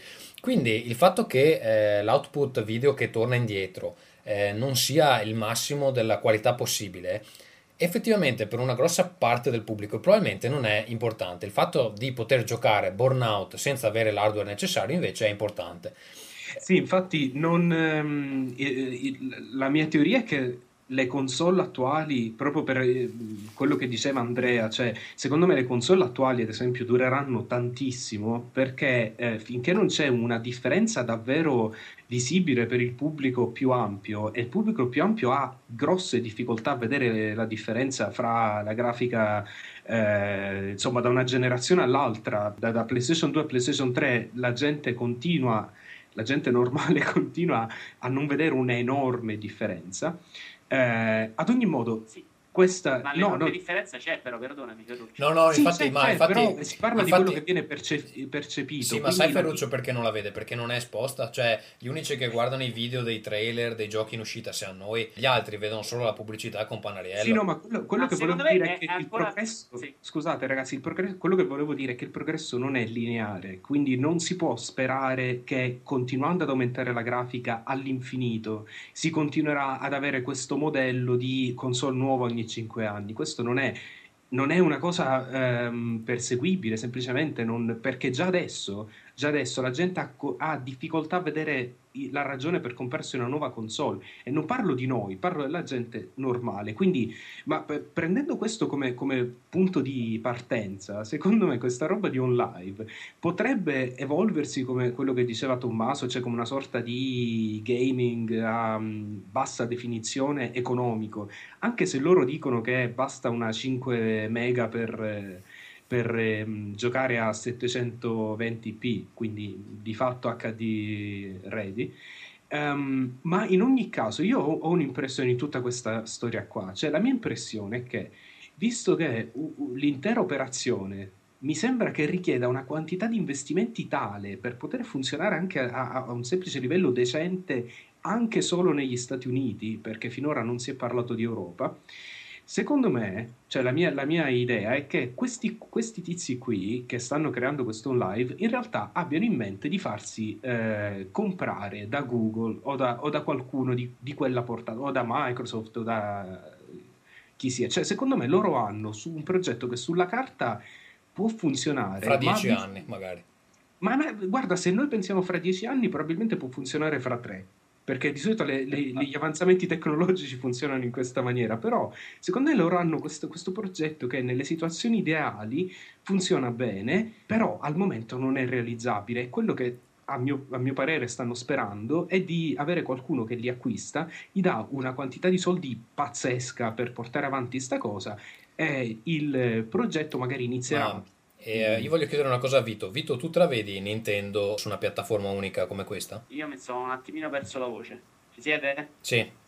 Sì. Eh, dicevo, ah, okay. eh, Vito, sì. tu te la vedi per esempio Nintendo o Sony dare proprietà intellettuali che adesso sono sulle rispettive console a una piattaforma unica come questa? Visto che loro tra l'altro no, fanno sì. la gran parte degli introiti sull'hardware, fra l'altro. Assolutamente no, ma c'è un'altra cosa che non mi torna. Visto che si stanno tutti lamentando dell'alto costo dei videogiochi, perché dovrebbero aggiungerci un costo di server? E, e diciamo abbiamo visto più no, o ma meno scusami, ma a quel punto loro svilupperebbero una versione sola. Scusa, loro svilupperebbero una versione sola si parla di un futuro in cui questo, questo, sistema prende il sopravvento o altrimenti basterebbe mettere su quei server la versione più tecnologicamente avanzata il, il costo non c'è. È come, è come, distribuire un gioco via Steam. Cioè mi sembra che voi stiate dicendo delle cose come eh, ma, che ma che interesse avrebbe, non lo so, Warner a dare il suo catalogo di musica a iTunes. Sì, però, eh, però scusa, All'inizio non aveva eh, interesse, Ferruccio, si è dovuta piegare a... No, no, no, Ferruccio, ma Warner non produce hardware. Eh, Warner non produce hardware, Nintendo produce hardware e fa, fa i soldi sul Wii, fa i soldi sul DS. Mm, infatti, come dicevo prima, secondo me il, i più grossi che si metteranno contro sono i produttori di, di console, perché è evidente. Però alla lunga, ragazzi, se questa cosa funzionasse, e secondo me, io ribadisco, l'idea è geniale, quando e come la cosa sarà fattibile non si sa. Però voglio dire, l'idea è fenomenale. E un giorno che questa cosa prende piede non vi preoccupate che Nintendo e Microsoft, beh Nintendo probabilmente no, però insomma altri si metteranno a fare i giochi apposta. Esatto, eh. cioè, è, come, è, come, è, come, quello che è successo con Steam. All'inizio Electronic Arts non aveva alcun interesse e in teoria non l'avrebbe neanche oggi a proporre i suoi giochi su Steam perché aveva un servizio concorrente. Poi però si sono resi conto che conveniva di più. Non è la stessa cosa, Ferruccio, perdonami, tu adesso in questo modello grandissimo dici tu, bisogna spendere i soldi per sviluppare Crisis, ok? E sono tanti sì. soldi. Ci sì. siamo? Dopodiché devi spendere tanti soldi per questo server che devi tenere per il tuo gioco. Perché Vabbè, ogni gioco scusami, questo, succede già, questo succede già per il multiplayer online, succede, eh, in quel caso le spese di server probabilmente sarebbero a carico della... Non Io credo... Sono. Per esempio su Xbox 60 non ci sono spese di server, che ancora andiamo avanti col peer-to-peer. E noi il peer-to-peer. Però, però l'utente, pagherebbe un, l'utente, pagherebbe un, abbonamento, scusami, la cosa poi la fanno, fanno eh. ricadere il costo sull'utente. Sì, eh, vabbè, infatti, cioè, guarda, il, dal punto di vista economico in qualche modo ehm, cioè converrebbe perché tu a quel punto non stai facendo un gioco per, tu, per quelli che hanno 360 o non stai facendo un gioco, eh, tre versioni di, dello stesso gioco con, eh, con relativa spesa enorme di soldi per tre diverse console, tu ne stai facendo una versione che tutti potranno giocare, cioè altro che Wii, se, se, questa cosa funzionasse il videogioco avrebbe un'esplosione incredibile perché se tutti, cioè se le persone sapessero che possono comprare un aggeggino che probabilmente magari verrebbe pure dato gratuitamente, perché si tratterebbe solo di un, una scheda di decodifica e un, una scheda di rete eh, da attaccare alla TV, se prendendo quell'aggeggio là possono giocare a tutti i giochi con grafica fantastica, i giochi più nuovi, anche se di videogiochi noi non, so, non se ne intendono molto, eh, questa roba qua potrebbe avere un impatto come, non lo so, potrebbe diventare come il lettore DVD, come il VHS. Tra l'altro cioè, aggiornabile perché non dipenderebbe dall'aggeggino che tu hai a casa. Cioè, fra l'altro potrebbero girare giochi che con una grafica come, non lo so, come un film Pixar, perché a quel punto non ha importanza in realtà, eh, cioè, gli sviluppatori potrebbero creare videogiochi specificamente per un per un tipo di hardware assolutamente impossibile da comprare per una singola persona. No, anche perché Quindi- poi, ragazzi, dimentichiamoci una cosa: quando uno può eliminare delle cose fisicamente ingombranti, l'essere umano è sempre contento di farlo. Cioè, quando la gente ha avuto la possibilità di stoccare in una cosa poco più grande di una carta di credito eh, 500 canzoni piuttosto che 1000, l'ha fatto. Prendo l'esempio dell'iPod, che è la più grande rivoluzione dopo il Walkman dal punto di vista dell'ascolto della musica.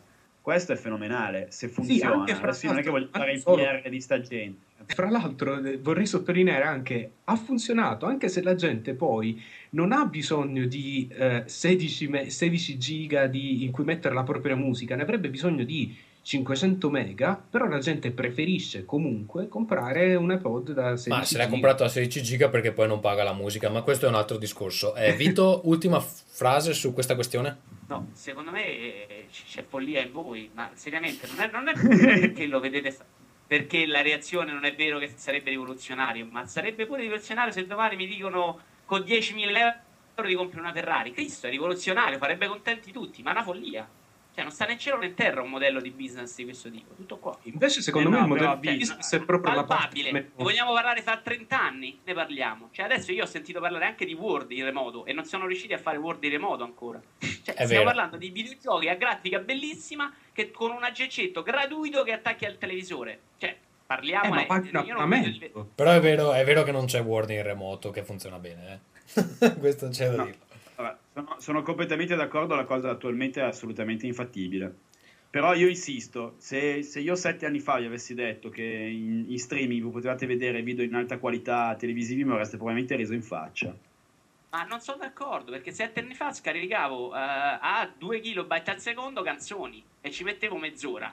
E dici, dicevo, migliorando Eh. la banda. Cos'è diverso- eh, scusami, cos'è meglio. diverso da oggi lavorare su Google Docs che Perché funziona non è un problema di banda, questa cosa che dite voi non è un problema di banda o live, non è che aumenti la banda e riesci a giocare tecnicamente perfettamente online, Perché giochi e fai, non è solo banda, perché no? tecnicamente ha bisogno di altre cose. Non ho capito No, perché è- non Vito, da- Perché ha bisogno di è hardware chiaro- sostanzialmente. No, sì, ma nella mia visione è chiaro che quello che io dicevo prima, no? Eh, l'hardware aumenta di potenza, però di fatto l'utilità che ha la gente da questo aumento di potenza è sempre minore. Sto parlando della massa, de- dei consumatori come, come massa.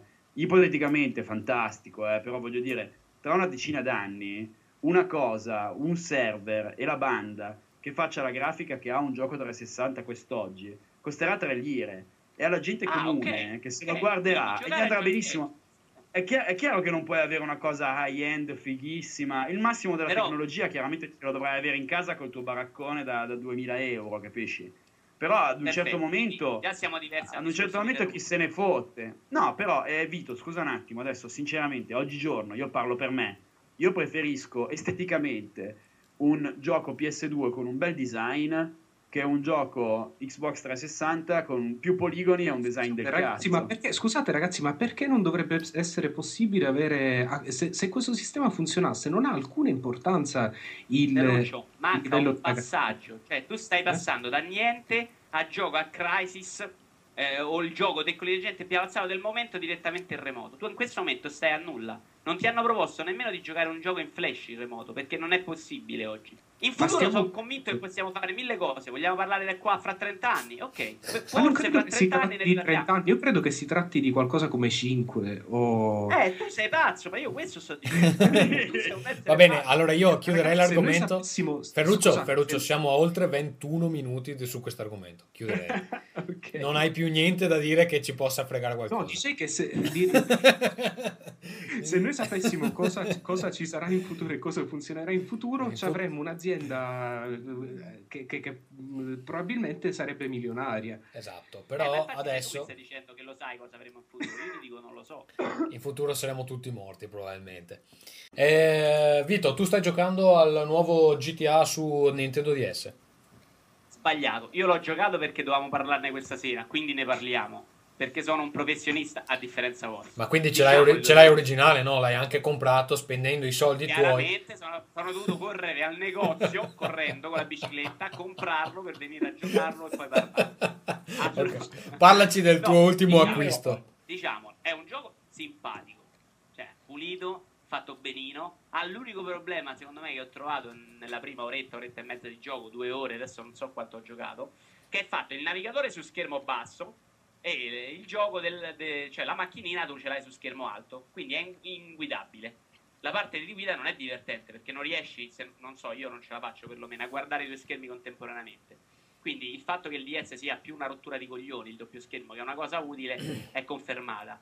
Il problema è perché ha venduto pochissimo? Io sì. dico, nei, nei, primi dialoghi, in una missione si parla di scimmie che te lo ficcano nel culo. Allora aspetta, aspetta, Serio? aspetta. Eh, Vito, contestualizziamo eh, la cosa, anche le scimmie che te lo ficcano nel culo. Ma dicevo, ehm, GTA Chinatown Wars ha venduto 140.000 copie. Sta continuando a vendere un pochettino, ma comunque si parla, avevo fatto una percentuale, eh, vuol dire che eh, è stata venduta una copia a, eh, allo 0,14% dei possessori di DS nel mondo. Ci sono circa 100 milioni di DS nel mondo e ha venduto pochissimo rispetto eh, agli standard. Su l'ha comprato. Esatto, proprio per gli standard di Rockstar è una, un fallimento totale. Che ne pensi, Vito? È, è colpa so, delle scimmie che te lo mettono nel culo. Ma c'è davvero uno scherzo? Cioè, nel testo. Sì, scusa, ma in che maniera secondo te c'ha, una, c'ha, un qualche impatto sulle vendite? Perché se, se, tu arrivi alle scimmie che te lo mettono nel culo, vuol dire che l'hai eh, già comprato. Ah, sì, infatti.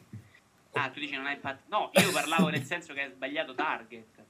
Cioè, un ah, gioco come GTA non va su DS, sì. non che ha impatto sulle vendite. Ma non, era, e... ma non deve essere proprio un punto di forza, scusa. Francamente, secondo me sbaglia anche i conti. Cioè, fondamentalmente Rockstar non vuole fare i 5 milioni di copie che vende su console dove spende milioni di euro per fare un gioco su un gioco di S spende tot 1000 euro e vuole rientrare per tot 1000 euro. Cioè, francamente, non credo che per lei 140.000 però, copie su DS. Però attenzione, comunque parliamo di un gioco che ha preso delle votazioni eccezionali dappertutto e eh, che rispetto alla media di S è eh, più curato. Sì, sì poi non è che proprio non costi nulla un gioco su DS. Eh.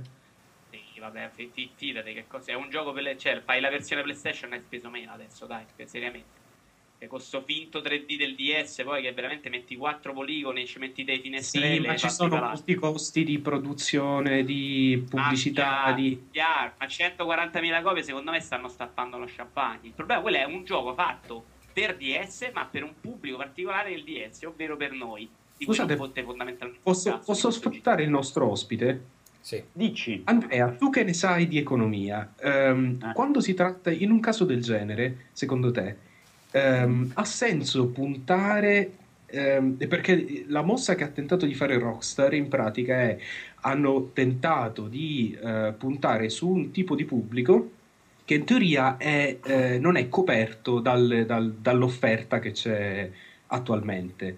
Adesso, a prescindere da quanto sia costato, se sia alla fine una cosa economicamente conveniente, però credo che si possa dire con certezza che questo pubblico trascurato, tra virgolette, eh, non ha risposto, quindi forse non c'è. Secondo te eh, ha senso in un tipo di mercato come quello del DS fare ehm, una, una, mossa del genere?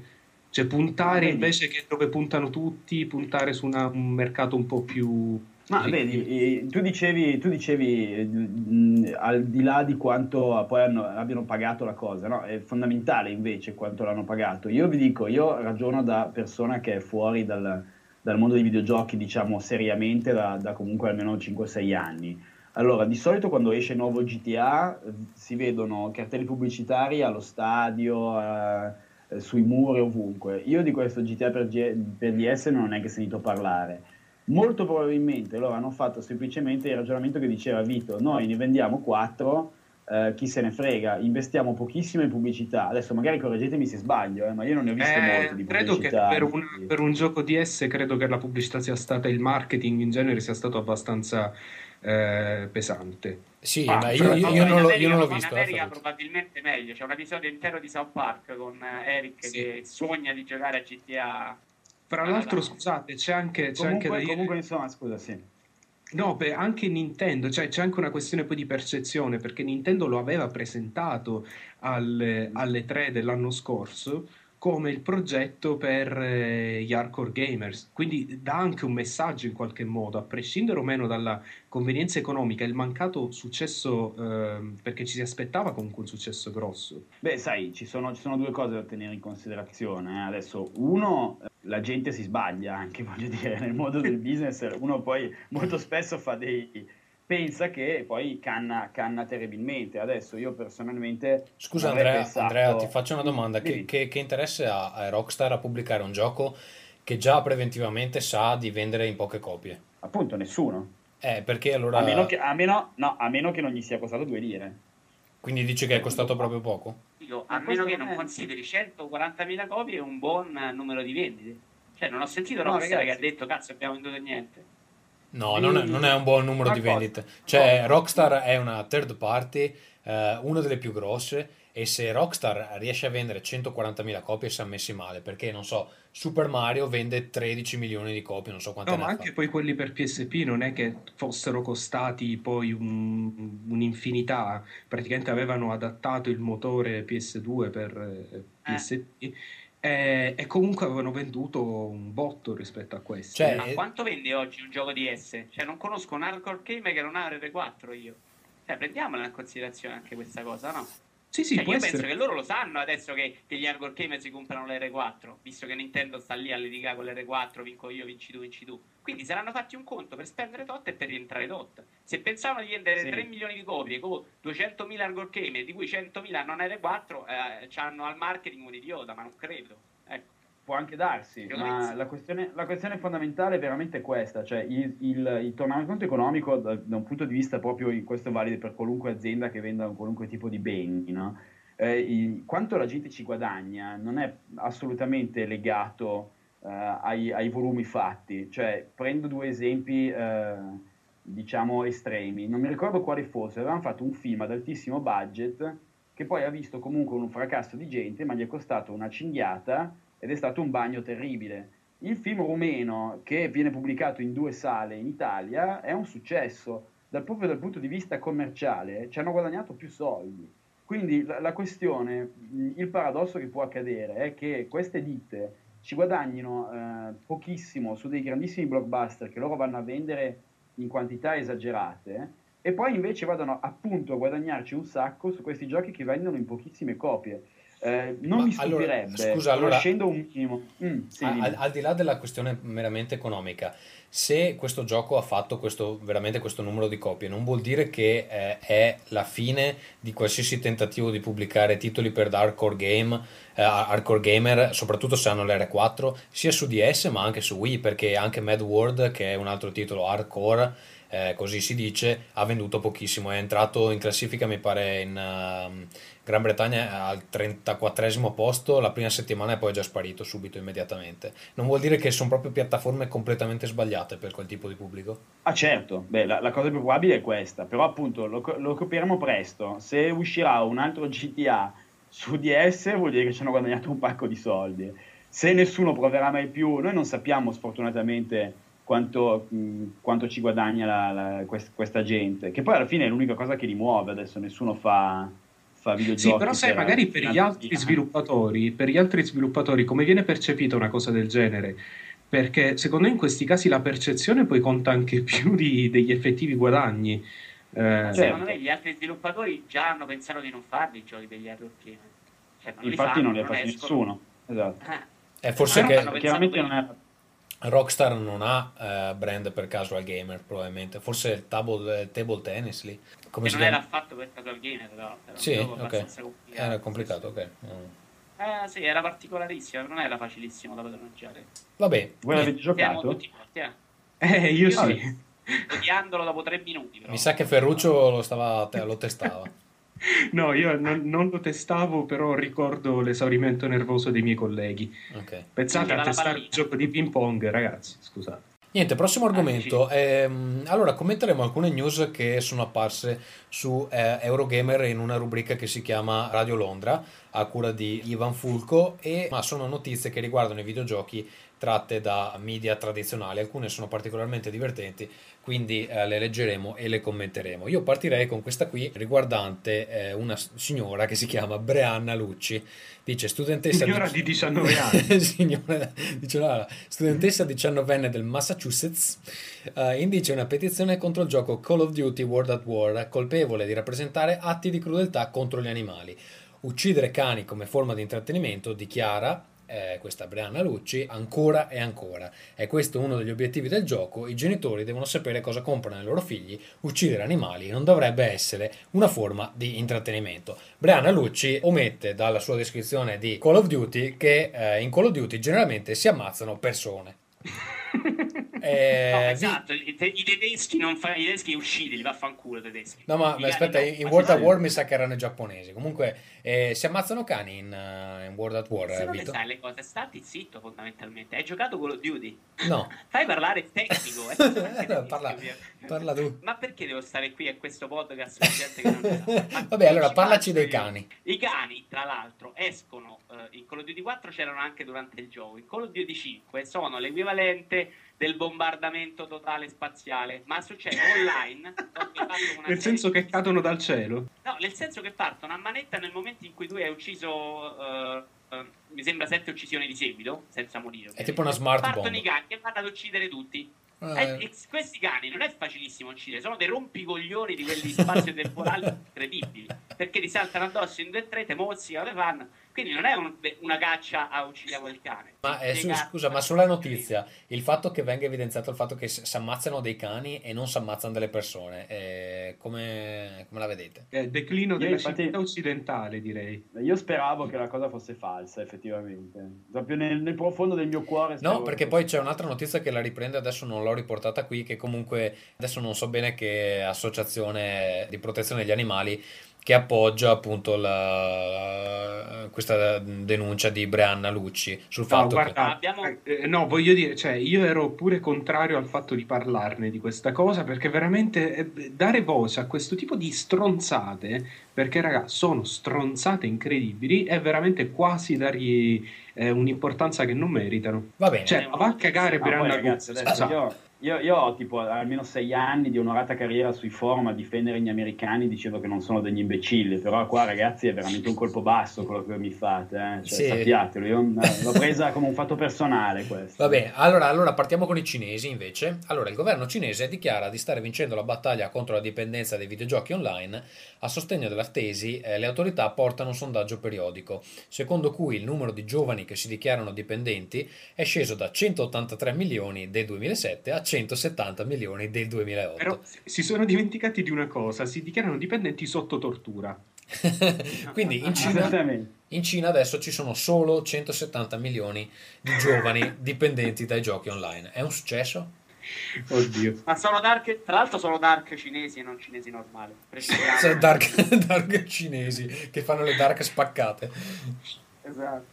Eh, io non so, eh, io, io da, da- da quanto, insomma, quanto sapevo, eh, in Cina si considera dipendenza dal gioco online, a quanto ne so, con una certa facilità. Cioè, probabilmente si tratta di... Tipo giochi utenti. 20 minuti. No, no, si tratta di utenti di giochi online, quindi non so, cioè, non so come interpretare questa Ah, cosa. no, non eh. esiste l'utente normale, esiste... Cioè, non mi fiderei delle statistiche cinesi in generale. Ma credo. Sì, anch'io eh, avrei questo dubbio. sì. Va Mi bene, sembra un numero scherzoso di Van Fulco davanti. Cioè, cent- cioè, in Cina ci sono 170 milioni di persone abbastanza ricche da videogiocare. Cioè, Beh, ma guarda, che, guarda che in Cina sono un... non so, No, vabbè, sono c'è molto, in realtà in Cina c'è molto dei, eh, si, si gioca molto nei, degli internet caffè e così via.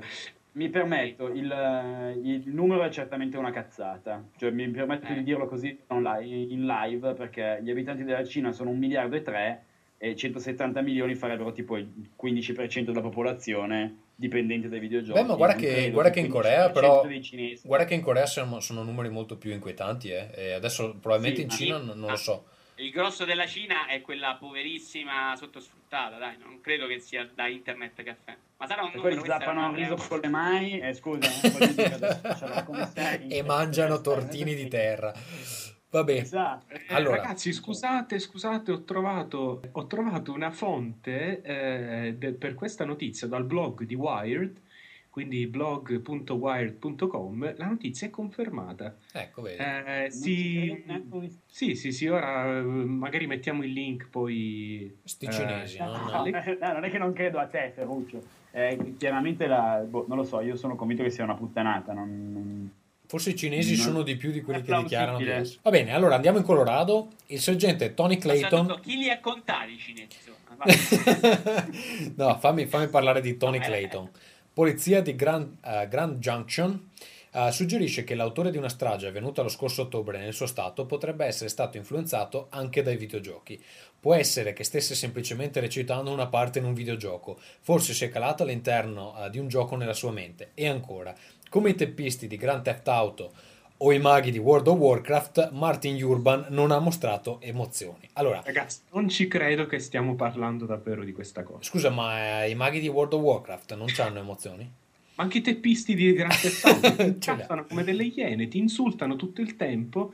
Cos'è che non provano em- emozioni? Cioè, è un continuo imprecare, se, non sono Ah, emozioni... però, eh, Ma quindi lui ha fatto, ha fatto questo riferimento ai maghi di World of Warcraft perché l'aveva letto nel giornale sono del giorno violentissimi poi, fra l'altro. No, ma mi domando, No, uno che non sa niente di sì. videogiochi, come, come viene fuori con i maghi di World of Warcraft? Vabbè, non è che si... dice una cosa un attimino diversa. eh, siete, siete ancora una volta due imbecilli. Questa volta Salvo Seppia.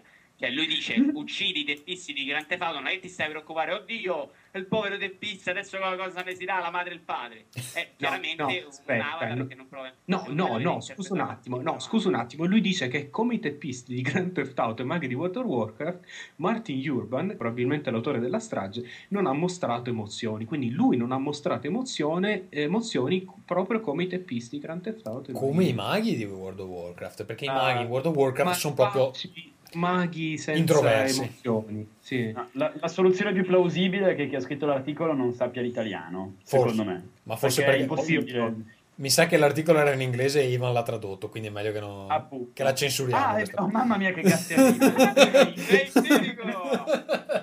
Eh, scusa, ma grazie, parliamo ma- male, parliamo male di Van Eh, no, Scusate, scusate, scusate, scusate, visto che sono una persona molto fastidiosa e ho voglia di avere sempre ragione, eh, sono andato a cercarmi il numero di utenti di internet in Cina. Sono 300 No. Quanto? Quindi eh, 300... sono 300 milioni, quindi Ok. significa che le statistiche in Cina sono fatte in maniera un po' bislacca, me- perché se metà uno su due è dipendente dal gioco online, beh, Beh, ma forse sono tutti giovani. Se è come Facebook, scusa, come Facebook eh, da noi. cioè, Beh, ragazzi, cioè, Che c'erano tutti. Però sì, sì, effettivamente stiamo parlando delle statistiche di, di- di un regime autoritario. paese Cioè, non è esattamente. Va bene, l'importante è che stanno diminuendo. Invece... Eh, No, no, no, eh, mi, mi dispiace, ma non vi lascerò andare in quell'angolo oscuro del- della vostra mente. Parliamo invece di Mike Tomic, autore del sito Our Silent Epidemic. Mike Tomic eh, afferma che eh, ai bambini al di sotto degli 8 anni non dovrebbe essere consentito giocare ai videogiochi perché questo rischia di causare deformità alle mani. Quindi, di tutte le ragioni, guarda.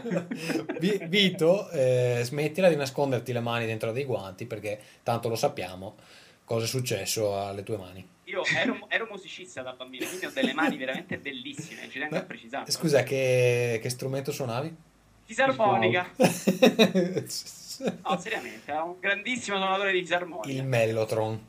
Vabbè, niente, allora voi avete le mani deformi? Eh, no, e p- mi sembra come dire che i bambini non dovrebbero fumare perché gli si ingialliscono le dita. Cioè, non credo che sia quello il punto, però va bene. Magari gli si deformano pure le mani, non lo so. Va bene, ultima cosa, poi no, a dire il vero abbiamo un sacco di altri argomenti, però vediamo. Allora, per eh, Fumito Ueda i suoi giochi non sono arte. Qui se lo dice lui, basta, non c'è più niente. Finalmente, Allora, allora, no, ragazzi, non voglio, prendere, non voglio prendere la parola, però, visto che insistete. Allora, Vai, prima vai, cosa, no, scusate, prima cosa, chi se ne fotte se lui dice che non sono arte? Cioè, di quando in qua lui, eh, chi se ne decidere. frega? Cioè, non è lui la persona, non è il creatore quello che decide come deve essere giudicato, Un'opera. eh, un- sì, un'opera, un prodotto. Seconda cosa, seconda cosa, arte. La vogliamo finire con questo discorso dei videogiochi e dell'arte? Che, eh, in quale ambito della vostra vita vi chiedete se una cosa è arte o meno, o in quale ambito della vostra vita ve ne frega un beneamato cazzo se, se una cosa è arte, o anche eh, che, che posto ha l'arte nella vostra vita? Cioè, la mia idea è che oggi come oggi le- i prodotti culturali che hanno un qualche impatto sulla società non sono più le cose di, di arte, tra virgolette, alta. Eh, so- sono le cose che, che- che hanno un, eh, una diffusione maggiore. Cioè, anche il film più d'autore che, che vi venga in mente, quello, Mm. cari miei, non, vie- non è arte, cioè non viene considerato arte dal- dall'ambiente artistico. Quindi, eh, se- secondo me, parlare di arte è parlare di qualcosa che oggi come oggi non ha il minimo impatto sulla società e per quanto mi riguarda non ha assolutamente impatto su nulla se non, se non nel mondo dell'arte, cioè si confonde, eh, si dice arte per intendere cultura, che è tutta un'altra cosa. Quindi Ma- i giochi Eh, sono... Fermatela al più presto. Basta, per Sì, infatti, c'hai già rotto co- c'hai rotto mia. ma... Non ho nemmeno capito, capito un cazzo. cazzo. tra l'altro. Eh. Scusate ragazzi, Ragazzi, voi eh. fruite No, di no, arte in qualche modo? Cosa? Voi fruite di arte in Ma qualche io modo? ieri mi Voi- sono comprato un Van Gogh, così. Io sì. Esatto. In, in che sì. modo? In che modo?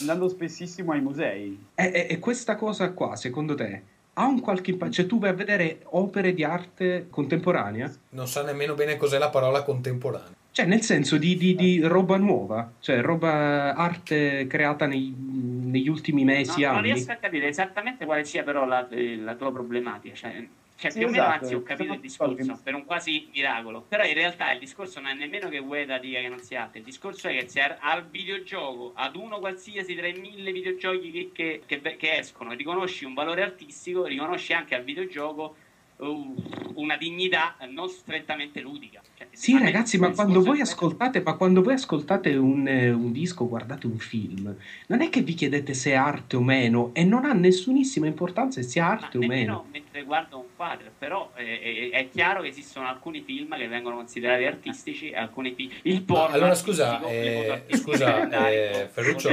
Ferruccio, ti faccio una domanda. Esistono giochi con un approccio artistico o no? Credo che sia innegabile che esistono, scusate. Certo, sono innegabili totalmente per te. In realtà la società non l'ha ancora ricevuta in questo modo. Quindi il fatto che la società, in un caso qualsiasi, gli riconoscesse questa particolarità farebbe de- del rapporto del videogioco con la società un qualcosa di leggermente diverso. Sì, vabbè, ragazzi, la è società, la società, vabbè, lasciamo stare cos'è, eh, come vengono accettati i videogiochi. Cioè, Cos'è la società? Il patto sociale di Hobbes, dai.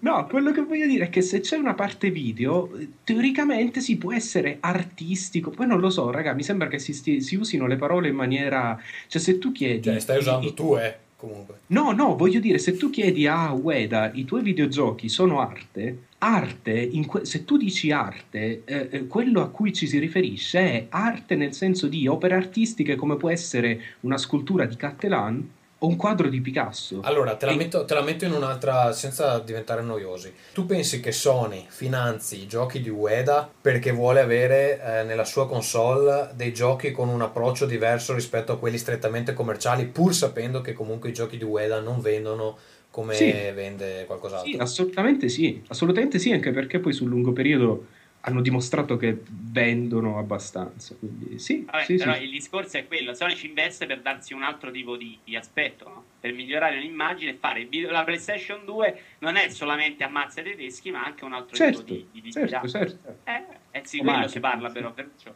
Che tu magari poi vuoi giocare e non vuoi sapere se è arte o meno, è un altro discorso, però di quello parliamo. Cioè, cioè? è chiaro che Sì, poi nessuno sostanzialmente. guarda qualcosa e dice minchia, mi sono guardato un quadro, eh, sono un- che bel quadro. Però se Laura Pasini può salire sul palco di Sanremo, anche eh, un altro idiota che sale sul palco Remo per dire io sono un, artis- un artista, non capisco perché Ueda magari non lo possa dire. ecco. Ma io infatti, ma il problema sta in quelle persone che si definiscono artisti, perché quella parola lì non vuol dire nulla. Sì, se ne può parlare, in realtà però ne- nell'ambito tota- totale dove, dove un idiota sale sul palco di, di Sanremo e si definisce artista, ci possiamo mettere in quell'insieme anche Ueda? Probabilmente sì e finiamo il discorso, ecco, tutto qua. Non Va era bene. poi sta cosa... Discorso finito. Vito, tu volevi coprire quella cosa di Square Enix? Ma no, io la salterei. Era solo che Square Enix è comprata Eidos e volevo. Il mio discorso era: è questo il modo per salvare il Giappone? Ovvero, non siamo più capaci a fare giochi, ci compriamo un occidentale e cerchiamo di fare qualcosa di un po' meglio. Ma in tu realtà pensi che Eidos Square Enix riuscirà fare- mai a fare qualcosa di un po' meglio? Secondo me no. Soprattutto Eidos, perché Eidos non è che sia proprio il, Però la se vuoi di- uscire da questa staticità, l'unico è inserire dentro elementi che vengono da altri mercati. Altrimenti non Vedi quello che ha fatto Capcom. Beh, Capcom fra tutte le software house giapponesi Ah, è effettivamente ah. quella che tiene, tiene meglio. Comunque, va bene. Se- Ci sono altre news che volevamo commentare. Zibo, la quarta console di cui nessuno sa niente, il gioco di amici, ma invece le saltiamo perché passiamo ai giochi di questo episodio.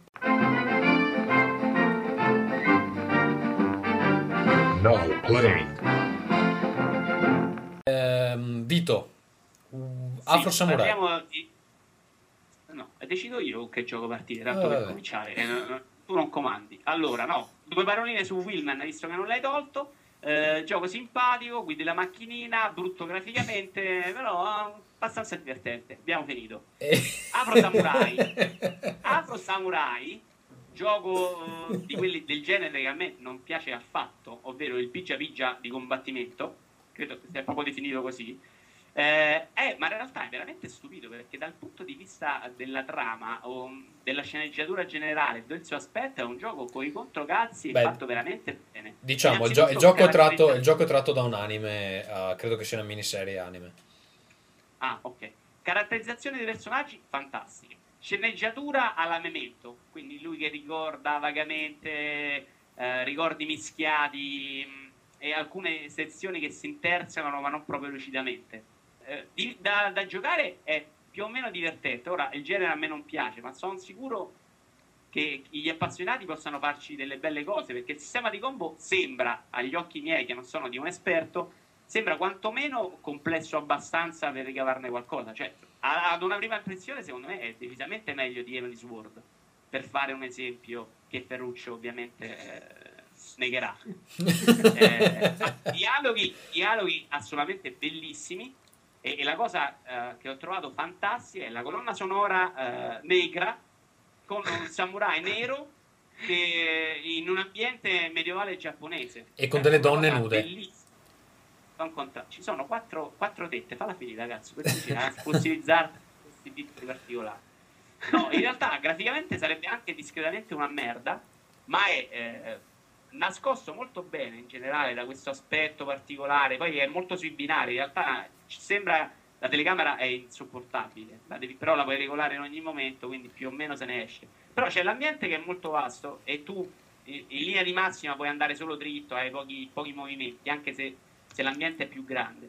Ma è, cioè, si gioca bene, è divertente, c'ha un suo ritmo, si segue bene la trama che è interessante. Mh, più avanti nel gioco scopri nuove mosse, nuove cose da fare. Cioè, per me è stata assolutamente una sorpresa. Lo credevo un gioco veramente a basso budget da due soldi. Va bene. Si può ehm, guidare un hammer? come? Si può guidare un hammer? Credo di no. Credo di no. Tu, Andrea, No, cosa stai giocando? Io? Eh, Bella niente. domanda. Io sto, sto giocando un po' a Street Fighter 4 Mm. perché comunque insomma sono un vecchio nostalgico, non solo dal punto di vista dei videogiochi. Eh, lo sappiamo. questa poi magari la cancelli. Ma- Eh, no, niente, mi- eh, Street Fighter 4 mi sta piacendo veramente molto. Quella che è stato eh, identificato da alcuni come uno dei punti deboli, eh, secondo me invece è quello che ha ripermesso a Street Fighter di diventare una serie accessibile, voglio dire, il fatto che sia più forgiving con, eh, con i- con gli utenti più maffi, eh, tipo me ad esempio, è secondo me una cosa buona, insomma, io mi ricordo gli, Street Fighter passati come Street Fighter 3, le varie i- Hyper, Super, Mega Edition eh, assortite erano assolutamente inutilizzabili per una persona come me. Questo lo trovo molto avvicinabile. Direi anche per un Comunque- essere umano, eh. Esatto, esatto, anche per un essere umano, eh, do- con dei personaggi caratterizzati in modo sostanzialmente simpatico, una grafica alle volte fastidiosa per delle terribili compenetrazioni, però sostanzialmente mm, molto riuscito, cioè io direi giustamente per, per non dare ai videogiochi lo status di arte gli darei un bel voto, direi un, un bel 8 e mezzo, insomma sono- mi, proprio- mi sta proprio piacendo molto, non sto giocando molto perché comunque troppo che personaggio scarso. usi? Ah, naturalmente Ken, Ok. eh, da sempre, da quando ho 6 anni gioco con Ken. Anch'io, anchi- anch'io sono al momento fisso su Ken. È che oh, ragazzi, sm- per eh, favore. oh, però con Ken riesco a fare. Chi è che ha scritto Eh il vabbè, nuovo? è che, è che Ken è biondo, è quello che prende figa, cioè è sempre stato il mio personaggio preferito da sempre, voglio dire. No, mi Oh, interessa. cazzo, ci sono 25 personaggi, No, mi, siete mi interessa sviluppare Gen e vorrei provare anche ad utilizzare eh, Viper. Eh, tu invece, Ferruccio, su chi stai usando? Scusa? Ehm, principalmente No, Abel. io, il io no- voglio dire una cosa, però, perdona. Scusami Ferruccio, ti fermo. Nella Mhm. scaletta c'è scritto Little Big Planet. Non, non voglio sentirti parlare di Little Big Planet. Me ne vado. C'è scritto anche eh, Killzone vado 2. io, eh. Ma perché, ho già detto che è un bel gioco? quasi lo ascolto. Little Big Planet sbatto la porta. Ma perché ho già detto che è un bel gioco? Little Big Planet. no, no, no. Prego, un paio di io, volte. perdonami. Non hai mai detto. comunque, stavo dicendo che no, eh, uso principalmente Abel, però sto tentando di eh, imparare in maniera anche, ma, proprio anche minima, un personaggio e giocarci un po' online. Perché mi rompe i coglioni il fatto che tutti, tutti giochino con Ryu, Ken e se, se hai culo Sagat, che non è neanche... No, non è vero, eh, io adesso online inizio a trovare... l'u- L'unico personaggio che non ho mai trovato è Dalsim. Eh, anche se ho visto dei video di un mega professional che utilizzava Dalsim e fa delle robe interessanti, però inizio a trovare una buona varietà. E il problema è che quando trovi dei personaggi che non vengono utilizzati molto spesso, di solito ti menano, perché sono dei personaggi che trovi così Eh, poco che non sei abituato. con- sono- quello sono io con Abel, che Sì, eh, ma Abel, Abel è uno è abbastanza gettonato, però se ti arriva eh, boh, Onda o Blanca, così di solito non sai bene come comportarti, è un po', un po' complesso. Comunque, eh, Ferruccio, tu Killzone 2 multiplayer, hai qualcosa da dire che già non sappiamo? Mm, allora, non ho giocato tantissimo. Devo dire che ho avuto anche il culo veramente di trovare dei, eh, dei problemi di lag, di eh, connessione, di disconnessioni che non mi erano mai capitati. Quindi grande PSN davvero, cioè non avevo problemi con Team Fortress 2, n- notoriamente così etichettato come conversione di merda e tutto quanto, e ce li ho con Killzone 2. Vabbè. A parte questo, mh, nulla di particolare che non abbiamo detto. Gran bel gioco, molto divertente, migliore in multiplayer di quanto sia probabilmente in single player. Un bel misto fra, diciamo, un FPS classico online e la struttura un Ti po' alla- piace, ti piace il sistema classi? Sì, mi sembra carino, anche se non è ancora sbloccata neanche Vabbè, una. allora non hai niente da dire, insomma, diciamo. Allora, vado io con Persona No, gli 4. altri ce li hanno, quindi sì. Persona 4, eh, JRPG come dicevo in precedenza per PlayStation 2, che è un po' un trauma tornare a PlayStation 2 dopo l'HD, eh, soprattutto su un LCD si vede veramente male, è insopportabile. Ma Per- farlo con un JRPG, tra l'altro? No, allora l'ho fatto, l'ho fatto perché Persona 4 si trova nuovo a 13 euro, quindi mi sembrava abbastanza un prezzo interessante. Allora l'ho provato. È eh, oggettivamente il gioco più vicino a Serial Experiment Lane che abbia mai giocato. Non so se conoscete la serie TV, ma eh, è credo l'anime più, più interessante che conosca, è più bello di Evangelion secondo me. E ha questa. Ha questa atmosfera stranissima. eh, sostanzialmente la storia è che ci sono dei teenager che eh, c'è questa leggenda urbana che guardando la televisione durante un giorno di pioggia a mezzanotte si vede l'anima gemella. Il problema è che mh, quasi subito all'inizio scoprono che la persona che si vede in tv non è un'anima gemella, è una persona che sta per morire. E quindi, e quindi eh, quello che fanno è... righe. Sì, è- vagamente. quello, quello che fanno è che eh, scoprono che si può entrare all'interno della televisione e cercare di recuperare queste persone prima che succeda qualcosa. Allora il gioco è molto interessante per l'atmosfera che ha, ehm, perché prima di tutto ha un linguaggio che non è eh, comune nei JRPG, è abbastanza volgare. E, e i personaggi fa- dicono e fanno delle cose che non ti aspetteresti da, da un, da un gioco. In un certo senso, quasi tutto è, ste- è- stem- No, no, no, no, quasi tutto è stemperato da una certa ironia di fondo che un po' secondo me lo rovina perché potrebbe essere benissimo un gioco horror, ehm, però c'è abbastanza umorismo. Eh, no, però i personaggi, almeno nella parte dove sono arrivato, ho giocato 6 ore fino adesso, quindi proprio all'inizio. E niente, all'inizio hanno delle controparti malvagie che dicono quello che pensano Delle delle altre. dark controparti. Attenzione, attenzione. Com'è?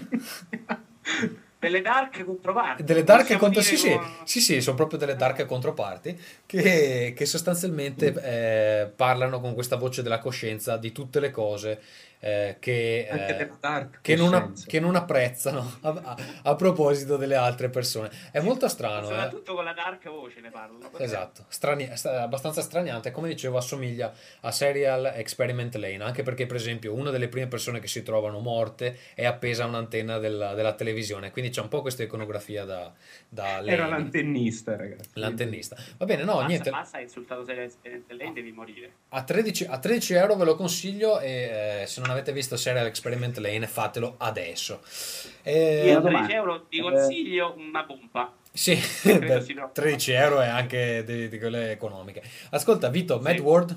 Una Ah, doma- Mad domanda... World. vabbè, sì. Vai, vai. Vai, vai, Mad World, vai, Mad World. No, Andrea, fai la tua domanda su Persona 4. Ti rispettiamo e ti vogliamo bene, No, vai. Va bene, no, no, mi sono sentito un po' messo in un angolo, ma è anche giusto, voglio dire. Ehm, volevo sapere, riesci a... eh, è uno di quei JRPG che è compatibile con una vita sessuale oppure no? È una domanda seria. eh. Nel senso Perché- che, allora, è, è- strano perché è ambientato ai giorni nostri, quindi non ci sono, mm, non è fantasy, non ci sono... È, è- è strano perché è, è solo per me che, che non conosco la serie di, di persona è fresco perché appunto e allora durante il giorno sostanzialmente non si fa altro che andare a scuola, seguire le lezioni, parlare con i compagni, quindi non, non è eh, il tipico È fantasy. incompatibile con una vita sessuale, perfetto. No, no, va bene, d'accordo. No, infatti No, la no, domanda no. di Seppi era semplicemente quanto cazzo dura? Esatto. Beh, Eh, allora, non so, E da dura- quanto, da Ah, quanto ok. ho sentito, Quanto- è quanto dura? quei JRPG dalla durata infinita. Dura tanto. Ah, E vi dico che nelle prime quattro ore non si gioca. Nelle prime quattro ore è solo, Ah, è solo, un gioco per me, sì, è solo ambientazio- solo Ragazzi, ambientazione. dire, è come dire in un libro, nelle prime 300 pagine, è tutto noiosissimo. Nelle prime quattro Eh ore. sì. Sono, degli le prime anelli. 300 sono bianche. Sì, sì, sì. No, no, allora, nelle prime quattro Sono ore si fanno, si fanno tre combattimenti, tre combattimenti e tutto il resto è dialoghi con i personaggi e, e introduzione a tutti i personaggi. Quindi Eh, il, Ragazzi, il ritmo è lento. A che punto è il, il- il videogioco giapponese se diciamo è, è- è un gioco interessante, nelle prime 4 ore non succede nulla. No, no, però ti dico, Ferruccio, eh, a me i JRPG stanno sul cazzo. Però questo qua ha il vantaggio di avere una trama così interessante che anche se nelle prime quattro ore non si fa un granché, vale la pena dargli un'occhiata. Ti dico, guarda, mi sta, mi sta stupendo. Boh, eh, Vito, Mad World. Allora, Mad World, tra l'altro mi ero scordato di Afro Samurai che è assolutamente splatterissimo anche Afro Samurai in cui però la cosa molto carina è che più accumuli combo e più vedi sangue. Questo per ritornare a Afro Samurai. Mad World invece è un gioco costruito, costruito sulle fatality. Dove fai più combo, Veramente. più accumuli sangue, giusto? No, in Afro Samurai. Eh, ma anche in Mad In World. Samurai più fai combo più ne vedi di sangue, altrimenti non vedi schizzi. Se fai combo vedi come c'è sca- vedi il sangue. Mad World invece è un gioco costruito sulle fatality, cioè tutto quello che fai, perlomeno nei primi due livelli, è prendere la gente, spaccarla in due o prendere la gente mentre muovi il Wii in un modo che ti può far venire la tendinite per l'eternità, lì sì che muori giovane, è usare il, il telecomando per, per girare la testa, prendere un corpo, buttarlo contro, contro gli spuntoni, prenderlo e buttarlo in un cassonetto che si chiude e taglia la gente a metà, cioè solamente questo. Fatto in un modo che per 4 secondi probabilmente può anche divertire. A me non diverte nemmeno per 4 secondi, ma perché ormai sarò diventato io un bacchettone insopportabile. Però, francamente, non, non- non trovo proprio il gusto. No, Non però essendo se un questo- giocatore. Scusa, se questo è il 80, giocatore, se questo è il gioco adulto, veramente stiamo messi bene. No, è un gioco non per il pubblico del Wii, era tutto in quel senso. Però, eh, cioè, non, non vedo come accoppiare Mad World nel pubblico di Wii Sport, ecco. Che fondamentalmente quello è un gioco che davvero non puoi far prendere in mano a, tuo- a un bambino o muore. Cioè, se prende in mano la scatola muore. Beh, ma eh, come, come si chiama? eh, Scusa, Vito, come si chiama lo studio? Eh, Grasshopper? No, eh, no, for- no, forse, forse era Grasshopper quando era Killer 7. È Suda 51, Eh, su- una roba del genere. No, quello è il nome del game designer. Vabbè, insomma, lo studio. Come si chiamano? Vabbè, Platin- Platinum, Platinum Games. Come si chiamano adesso? Vabbè, comunque, eh, loro sono famosi. Ma c'è da il nome cazzo quando non era richiesto, cazzo. Va bene. Se eh, non so- sai, dillo, se non sai. No, no, no, no, non sono son famosi per fare giochi fuori target completamente, no? Anche No More Heroes non Eh. era particolarmente adatto al No, pubblico. No More Heroes era tutt'altra cosa, te l'assicuro, perché era sì un po' splatter così, ma era molto ironico, molto divertente e ci poteva stare. Questo gioco non c'entra proprio un cazzo con il Wii. Il suo stile, eh, ovvero bianco e nero, secondo me dopo 4 minuti che sei diventato cieco magari terra, non, non ti piace più e perdi la vista perché è possibile giocare un gioco bianco e nero col rosso del sangue eh. e c'ha il sottofondo della radio che è l'unica cosa in italiano che è insopportabile con questi due idioti che parlano in una specie di radio parlottano in una specie di radio e dicono minchiate mentre il resto è con i dialoghi in inglese e sottotitoli. Detto questo, io non vedo un motivo serio per comprare Mad World ed è Mad World l'esempio eh, tipico di quanto il Wii abbia rotto i coglioni. Sì, va bene. Con i, con i suoi controlli. Sì, perché tutte queste questa specie di fatality le fai muovendo il Wii in roda, roda al telecomando, muovilo su e giù. Queste cazzate che alla fine di No Moritos, che aveva lo stesso problema ma era un bel gioco, davvero io sono stato col male al polso per settimane. Perché è stupido cioè, se puoi fare la stessa cosa, la potresti fare pigiando il bottone A, ok? Senza fare su e giù, perché non vedo perché fare su e giù col telecomando. Immaginatemi a me che tiro una campana adesso, non so come spiegarlo. e immaginate quanto possa essere divertente farlo per un milione di volte ogni due Quindi secondi. non ti, sei Eh, sentito, no? non ti sei sentito più coinvolto. No, mi sono sentito un idiota che ha comprato lui.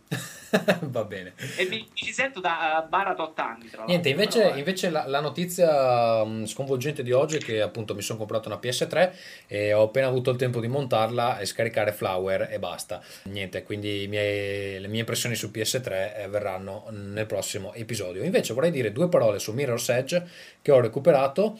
Eh, è un gioco da 5, eh, nonostante il fatto che eh, graficamente sia molto bello e ci sia appunto ottimo eh, design eh, per quanto riguarda l'estetica dei livelli, però come nella vita reale la polizia rompe troppo i coglioni. Mm, Ma dai, ma sei l'uomo più inutile della terra. No, no, no, secondo me quel è gioco lì... veramente quasi trascurabile quel gioco. No, no, no. Allora, quel gioco lì doveva essere tutto sui tetti e senza rotture di palle. Invece, cosa fanno? Ma Ti, te lo fanno fare c- 70% nelle fogne e, eh, e la polizia eh, continua a spararti in continuazione e a romperti i coglioni. Secondo me hanno proprio completamente cannato, cioè non hanno capito loro stessi qual era la No, cosa bella da fare nel gioco.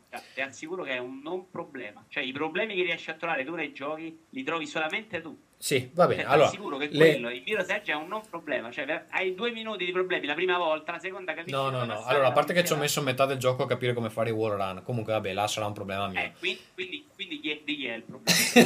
Adesso deve pagare Mirror's Edge per i tuoi problemi intestinali. Allora, probabilmente le prove a tempo sono più divertenti del gioco vero e proprio perché non c'è eh, la rottura di palle della polizia. Comunque, spero che il seguito eh, venga ambientato nel deserto dei Gobi in eh, una città in rovina eh, dove non esistono forme di vita, diciamo, che possono interferire con i salti di Fate. Ah, cos'altro? Beh, c'è- c'è- io ho qualcos'altro, ma lo salto volentieri perché stiamo già a un certo minutaggio. Passiamo alla posta?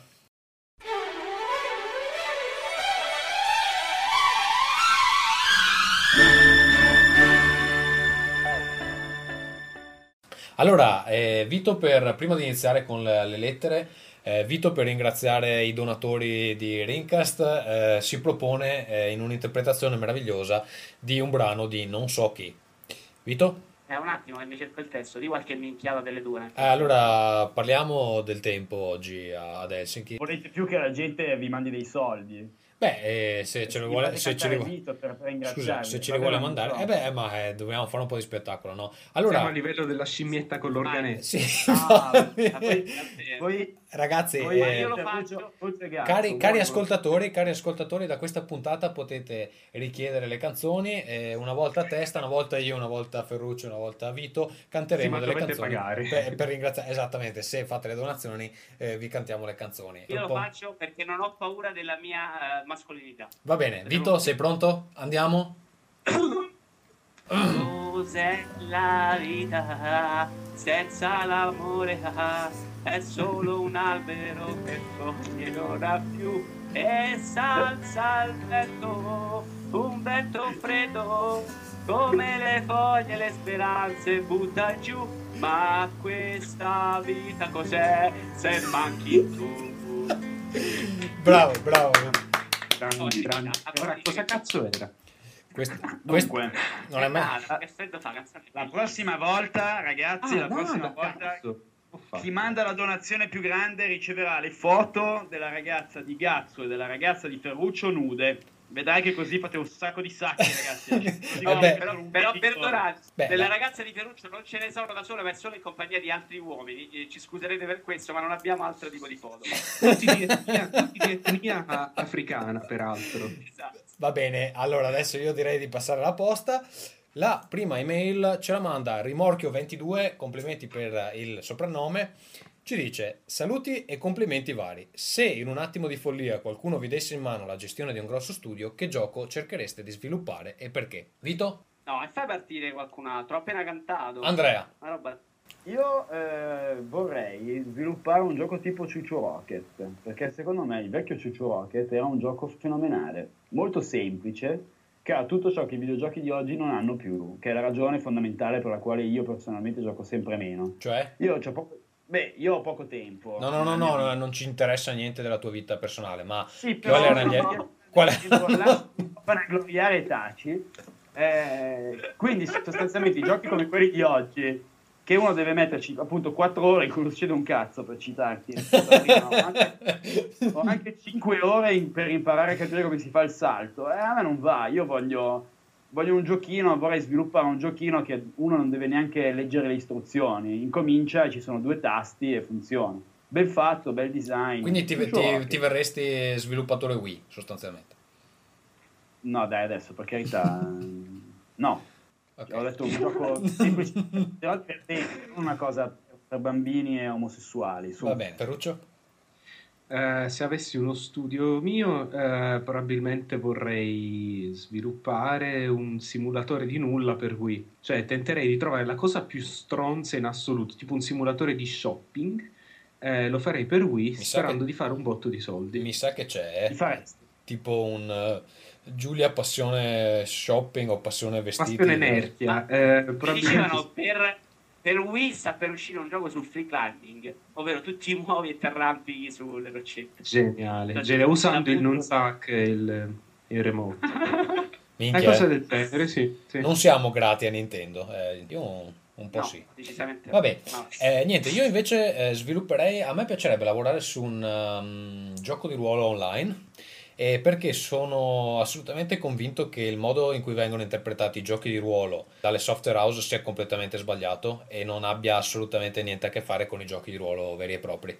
Eh, quindi io vorrei un gioco di ruolo dove uno, se vuole, può fare il libraio e avere una- un- un'avventura interessante andando in giro per il mondo a cercare libri rari e cose del genere. Mentre adesso tutti... Bello! No, no, attenzione, attenzione, perché tutti i morp già adesso eh, implicano che in qualche modo il tuo personaggio debba combattere per avanzare di livello, eccetera. Invece nei giochi di ruolo ehm, classici tu puoi essere un personaggio sfigatissimo e avere delle avventure interessanti lo stesso. Per esempio, eh, ricordo in una delle mie avventure più ehm, interessanti che, che ho giocato in- nei giochi di ruolo classici, interpretavo una donna in sedia a rotelle chiusa dentro un appartamento. Quindi hai capito, con, cioè, sono dei ruoli che, scherzo, che eh, nei videogiochi, no, no, no, sul serio. No, Che- non è uno scherzo, va bene. Eh, che nei videogiochi non, non hanno nessun senso perché ne- nessuno è in grado di creare delle interazioni interessanti abbastanza per un ruolo del genere. Se Invece, riesci, Tommaso, se riesci a trovare un modo per fare una cosa simile in un videogioco, vai da Blizzard e credo che avrai un posto come vicepresidente. va bene, allora ci, ci penserò. eh. Secondo Perché non me, credo che sia semplicissimo quello che dici tu, eh. Secondo, Io secondo me è rimasto che i giochi di ruolo veri fossero da sfigati. Poi non so se è cambiato qualcosa negli ultimi anni. no, no, beh, ma Beh, non che quelli online siano da fighi, eh. Sì, eh, beh, basta che guardi South Park e il, um, il tentativo di uccidere qualcuno che non ha vita. Non so se eh, hai presente la puntata, ma um, tu invece, Vito? Io invece farei un gioco molto semplice alla Layton per DS, che voi ovviamente conoscerete essendo dei professionisti. Grandissimo, grandissimo gioco, grandissimo gioco, è Esatto. piaciuto un sacco. Farei un gioco eh, con quei minigiochi molto piccoli e indovinelli in cui infilerei tanta ironia e tanta politica, ovvero ironia sulla politica. Beccate questa. Quindi sarebbe ma sulla Però il gioco politica, sarebbe diviso in minigiochi, una cosa molto semplice che potrei fare io, ecco. Sulla politica italiana o de, de Roma? Se lo farei io, la farei sulla politica italiana, come De Roma. Se lo facessi- se lo farei io è, un se lo bel- è un- facessi- è una, bella Eh, partenza. Ma io, io lo farei, io lo farei sui congiun- sui congiuntivi, con gli indovinelli sui congiuntivi, magari. Io lo farei su ciucciami il cazzo adesso, non ho capito che c'entrava l'insulto a me. Va Come bene. ce l'hai infilato? T'ho pure cantato per te, ma che vuoi?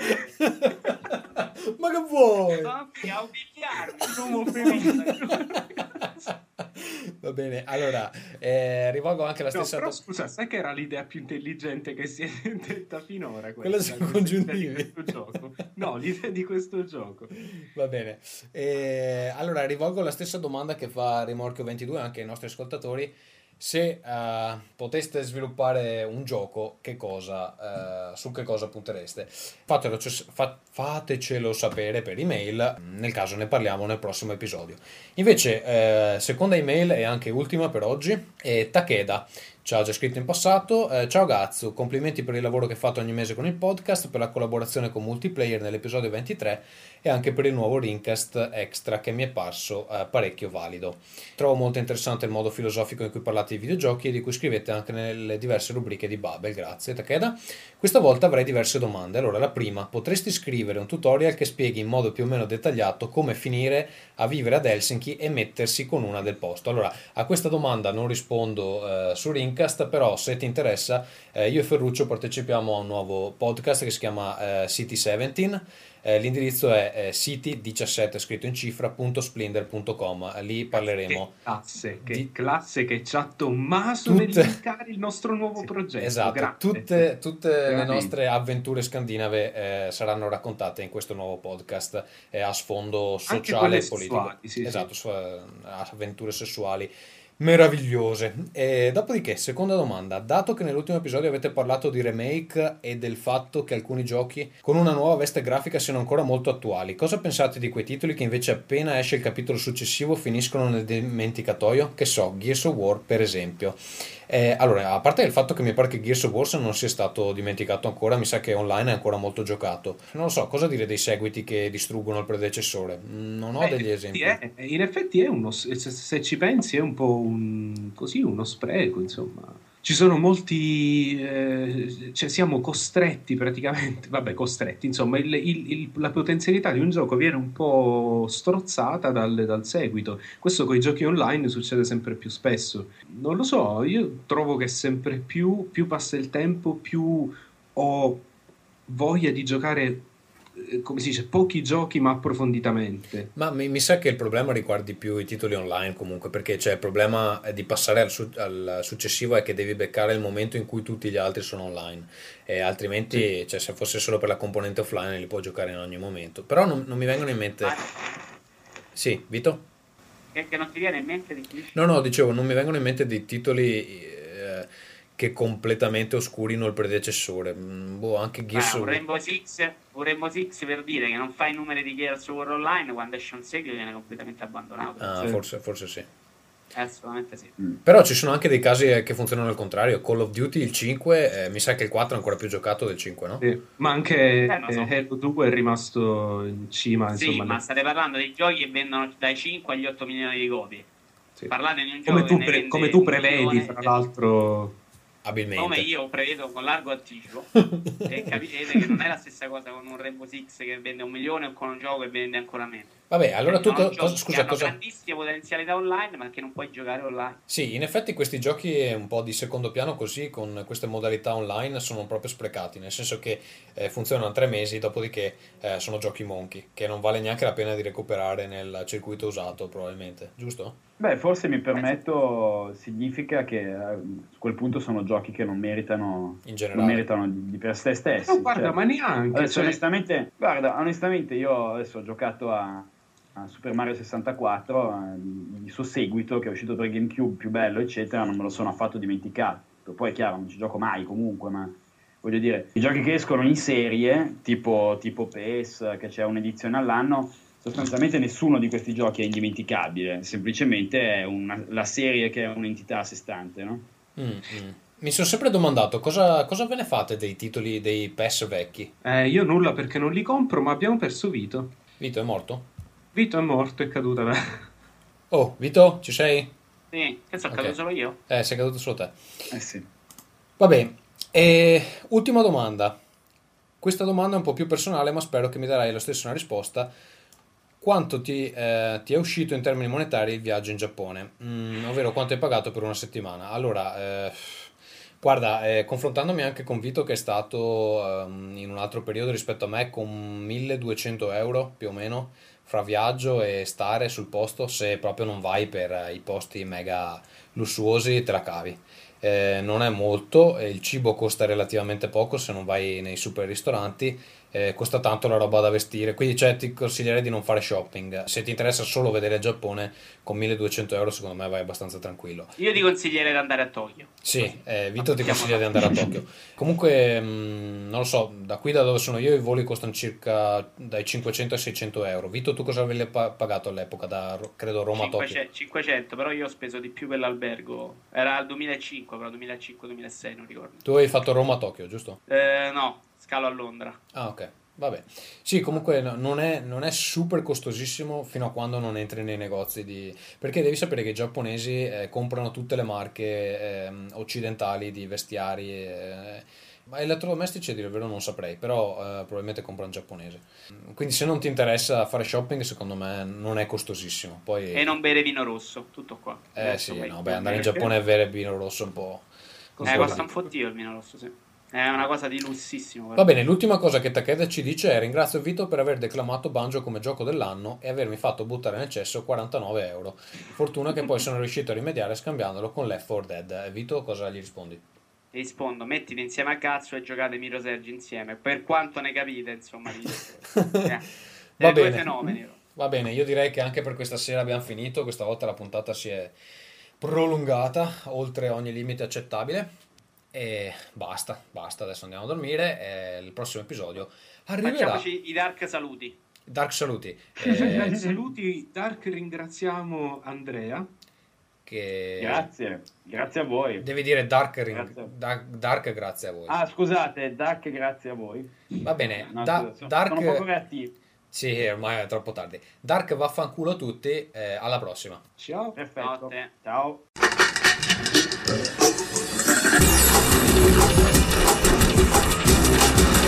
Thank you.